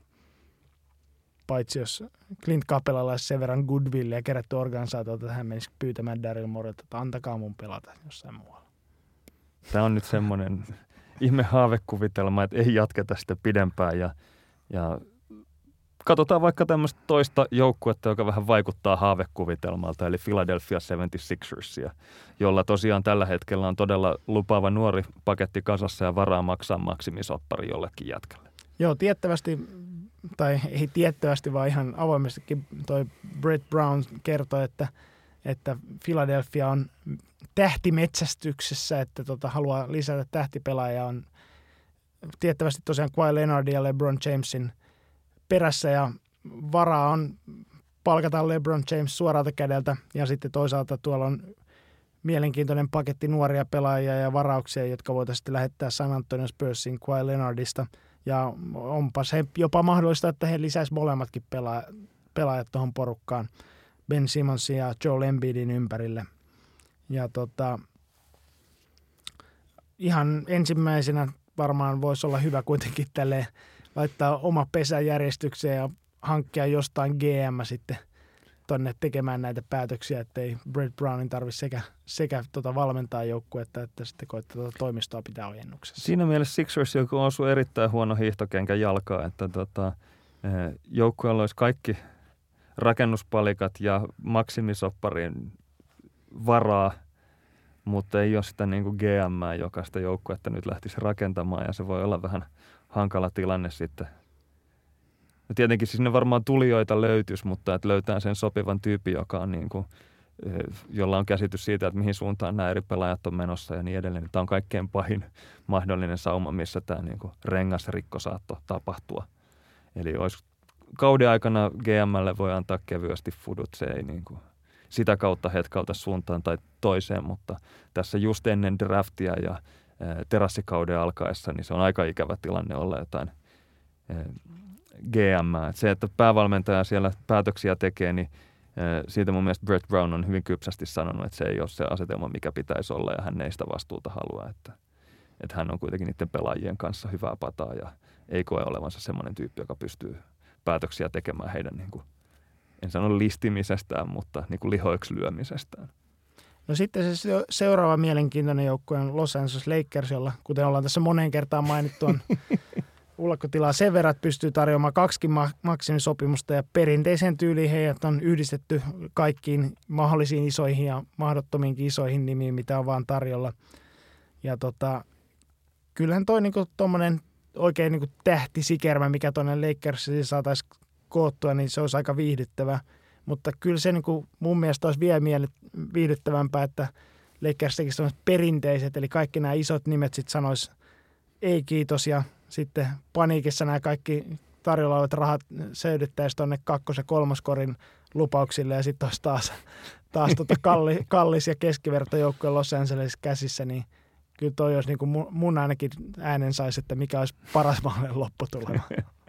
Se oli myös mielenkiintoista, että Lakers virallisesti ilmoitti LiAngelo Ballille, eli Lonzo Ballin eh, vanhemmalle pikkuveljelle, että häntä ei ole kutsuttu heidän kesäliigajoukkueeseensa sen jälkeen, kun häntä ei varattu NBA-draftissa, mikä oli jonkunnäköinen ehkä, miten mä sanoisin, viesti Lonzo Ballin fajalle, Lavar Ballille, että emme ole aikeissa toteuttaa hänen vaatimustaan siitä, että Lonzo Ballin kaikkien veljien pitää pelata Lakersissa, että se on ainoa mahdollinen big baller ratkaisu. Että saa nähdä, miten tämä saippua opera tästä etenee, että ei auttanut se, että siinä päivänä kun Liangelo Ballista ilmoitettiin, että hän on tämän vuoden draftissa varattavissa ja tulossa sinne niin kuin kaupan, niin Isa Lavar järjesti Liettuassa semmoisen tota, harjoitusottelu, jossa pelasi ilmeisesti jotain C-junnuja vastaan teki 76 pinnaa. Ja pääsi hetkeksi otsikoihin taas, mutta sen jälkeen unohdettiin. Ja, ja mä en tiedä kuinka paljon vipua näissä on näissä Lavar Ballin tota, uhkauksissa, että jos ei näitä poikia sinne Lakersiin hoideta, niin Lonsokin lähtee jonnekin muualle.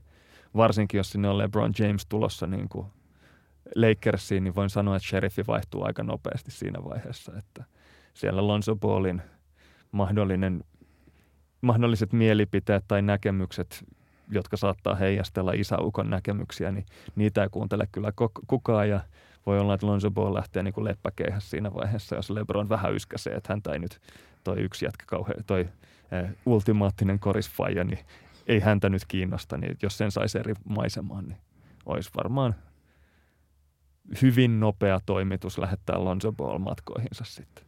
Joo, kyllä toi, että Lonzo Ballin sitä niin pelaajana voi olla montaa mieltä, mutta kyllä toi niin aikamoisen rasitteen tuolle uran rakentamiselle asettaa toi ultimaattinen korisfaija, että siellä on tosiaan niin ei mikä tahansa joukkue Lonson ottaakin, niin ei saa pelkästään sitä pelaajaa, vaan saa kaiken sen, sen shown, mikä siinä ympärillä on, ja se ei niin millään lailla ole positiivinen asia. Esimerkiksi se, että Spursilla on tämmöinen kovasti korostettu NS-voittamisen kulttuuri ja se, että puhalletaan yhteen hiileen ja pelaajat ei ihan hirveän korkeata profiilia tai isoa numeroa tee itsestään, niin en tiedä, että miten Spursin suunnalla, jos Kawhi Leonardin pitäisi vaihtaa näitä Lakersin nuorempia jätkiä ja se paketti rakentuisi Lonzo Ballin ympärille, niin en tiedä, että olisiko Popovic sitä mieltä, että se on hyvä juttu vai huono juttu, että Lonzo Ball on tulossa, että kaveri jakaa mielipiteet kuitenkin jo kentällä pelaajana ihan ilman tota, Fajan presenssiäkin. Niin. No sitten seuraava joukkue, niin Houston Rockets. Ää, siellä on mahdollisesti aikamoinen käymistila, eli puolet tuosta pelaavasta rotaatiosta on sopimus katkolla, eli Chris Paul, Trevor Ariza, Luke Bahamutte ja Clint Capela. Eli mikäli kaikki vaihtaisi maisemaa, niin sitten olisi aikamoinen rakennus taas tota James Hardenin ympärille edessä. Mutta tota, mikäli sitten kaikki jatkaa tuolla, niin sitten ei hirveästi muita liikkeitä tehäkään. Ja tosiaan kaikki muut joukkueet tuntuu vähän pelkäävät tuolle Houstonin GMllä Daryl Morilla olisi jotain kokkauttavana, mutta tota, ainekset on aika vähissä, jos Ryan Andersonin kahden vuoden 42 miljoonan sopimuksesta ei päästä eroon ja eihän tuohon mikään muu joukkue koske pitkällä tikullakaan, että aikamoinen homma siinä yrittää sitä ylipuheita ja muuta ottamaan Anderson vaivelkseen. Houston on aikamoissa pakkoraossa, eli Chris Paulille joudutaan todennäköisesti tarjoamaan niin paljon fyrkkaa kuin kaveri kehtaa vaatia, ja toisaalta Kapelallekin, jos jostain isoa diiliä tarjotaan, niin se joudutaan täsmäämään, ja koska ei ole varaa noista jätkistä luopua, kun tilalle ei saada par- niin kuin tilkettä kuitenkaan. No Boston Celtics on sitten vähän niin kuin toisesta päästä sitten, eli Bostonilla on pelimerkkejä tehdä oikeastaan ihan mitä tahansa, eli he voivat tota, oikeastaan halutessaan lähteä kaikki tai minkä tahansa näiden ison nimen perään, mutta sitten herää kysymys, että haluuko Danny Ainge räjäyttää tämän pakan niin kuin jo toisena perättäisen terassikautena kokonaan, eli viime kaudella. Henkilökohtainen veikkaus ei edes epäröi hetkeäkään. Just näin, mikäli on mahdollisuus parantaa tuota joukkuetta. Mutta sitten mun mielestä se, mitä asia ei voi liikaa korostaa Bostonin yhteydessä, eli tosiaan pelasi itäisen konferenssin finaaleen seiskaottelussa viime kaudella ja tuohon edelliseen porukkaan lisätään Kyrie Irving ja Gordon Hayward ja, ja tota, sitten lisäksi niin kuin Bostonilla tulee olemaan vuoden päästä varaustilaisuudessa jopa neljä ykköskierroksen varausta, varausta käytössä, eli top 1 suojattu Sacramento varaus, top 8 suojattu Memphis Grizzliesin varaus, top 14 suojattu Los Angeles Clippersin varaus ja lisäksi oma varaus. Eli tota, tämä on niinku tämmöinen, että rikkaat rikastuu entisestään ilmiö. Todennäköisesti noissa varauksissa kuitenkin noissa suojaukset puree sen verran, että hyvin todennäköistä, että Grizzlies on NBA kahdeksan huonoimman joukkueen joukossa ja Clipperskään todennäköisesti ei tule pudotuspeleihin tulevalla kaudella selviämään, niin silloin toi Bostonin yltäkylläisyys typistyy vaan siihen, että saavat Sacramento Kingsin top 1 suojatun varauksen ja oman varauksensa. Mutta noin jää sitten odottelemaan seuraavaa kautta noin. Eikä sekään välttämättä huonoa, että siinä tulee tietynlaista porrastusta sitten tuohon pelaajamateriaaliin. Bostonille ei ole mikään kiire. Että ainoa, mitä tuossa saattaisi harkita, niin olisi ehkä joku eh, sun käyttämä sana konsolidointi. Eli eh, on hyviä pelaajia paljon rosterissa, niin jos kaksi saisi vaihdettua aina johonkin vielä kovempaa jätkää, niin siitä saisi niin napakaman paketin. No sitten vielä viimeinen joukkue, mikä mainitaan tässä yhteydessä on New Orleans Pelicans, eli kuten tuossa DeMarcus Cousinsin yhteydessä kerrottiin, niin siellä on iso kysymysmerkki, että mitä tehdään Cousinsin kanssa, että mahdollista on se, että päästään kävelemään ilman, että mitään tulee vastineeksi, jolloin joukkue on sama kuin viime kauden pudotuspeleissä, tai sitten Cousins saa jatkosopimuksen tai Cousins vaihdetaan sitten johonkin paremmin sopivaan palaseen. Eli siellä on niin kuin paljon vaihtoehtoja ja vähän varmuutta, että mitä tulee tapahtumaan. Mutta tota, muuta liikkeitä oikein New Orleansissa ei voi tehdä, että te, tehdään Cousinsin kanssa mitä hyvänsä, niin palkka, pa, tai palkkakaton alla ei ole tilaa, että uusia pelaajia joka tapauksessa hankitaan. Eli jos käy sillä tavalla ikävästi, että Cousins lähtee jonnekin muualle, niin hänen tilalleen ei pystytä uutta jätkää ostamaan.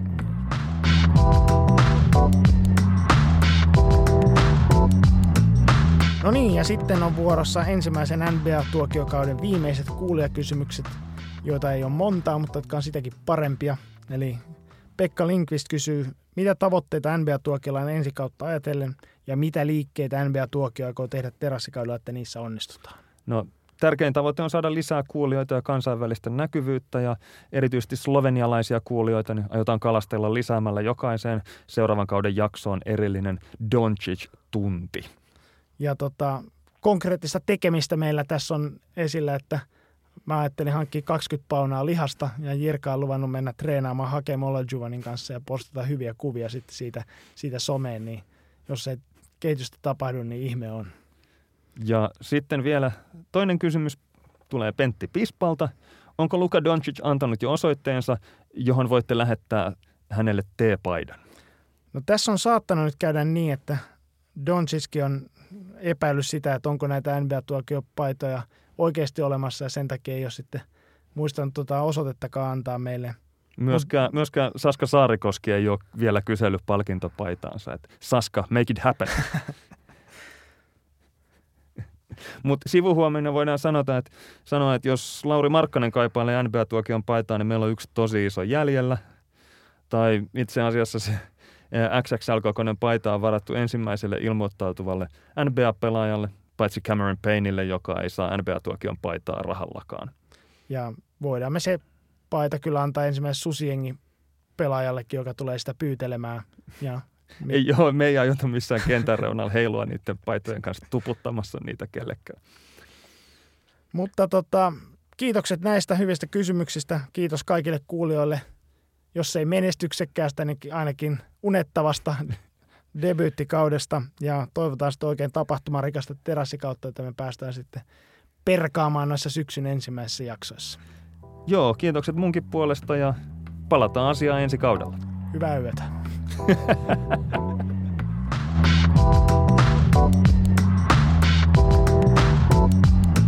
Tilaa NBA tuokio sieltä, mistä podcastisi ja jätä meille mairittavat arvostelusi. Tykkää Facebookissa, seuraa Twitterissä ja pitkän terassikauden aikana voit käydä keskustelua Twitterissä, Facebookissa tai uudistuneessa koripallo.comissa.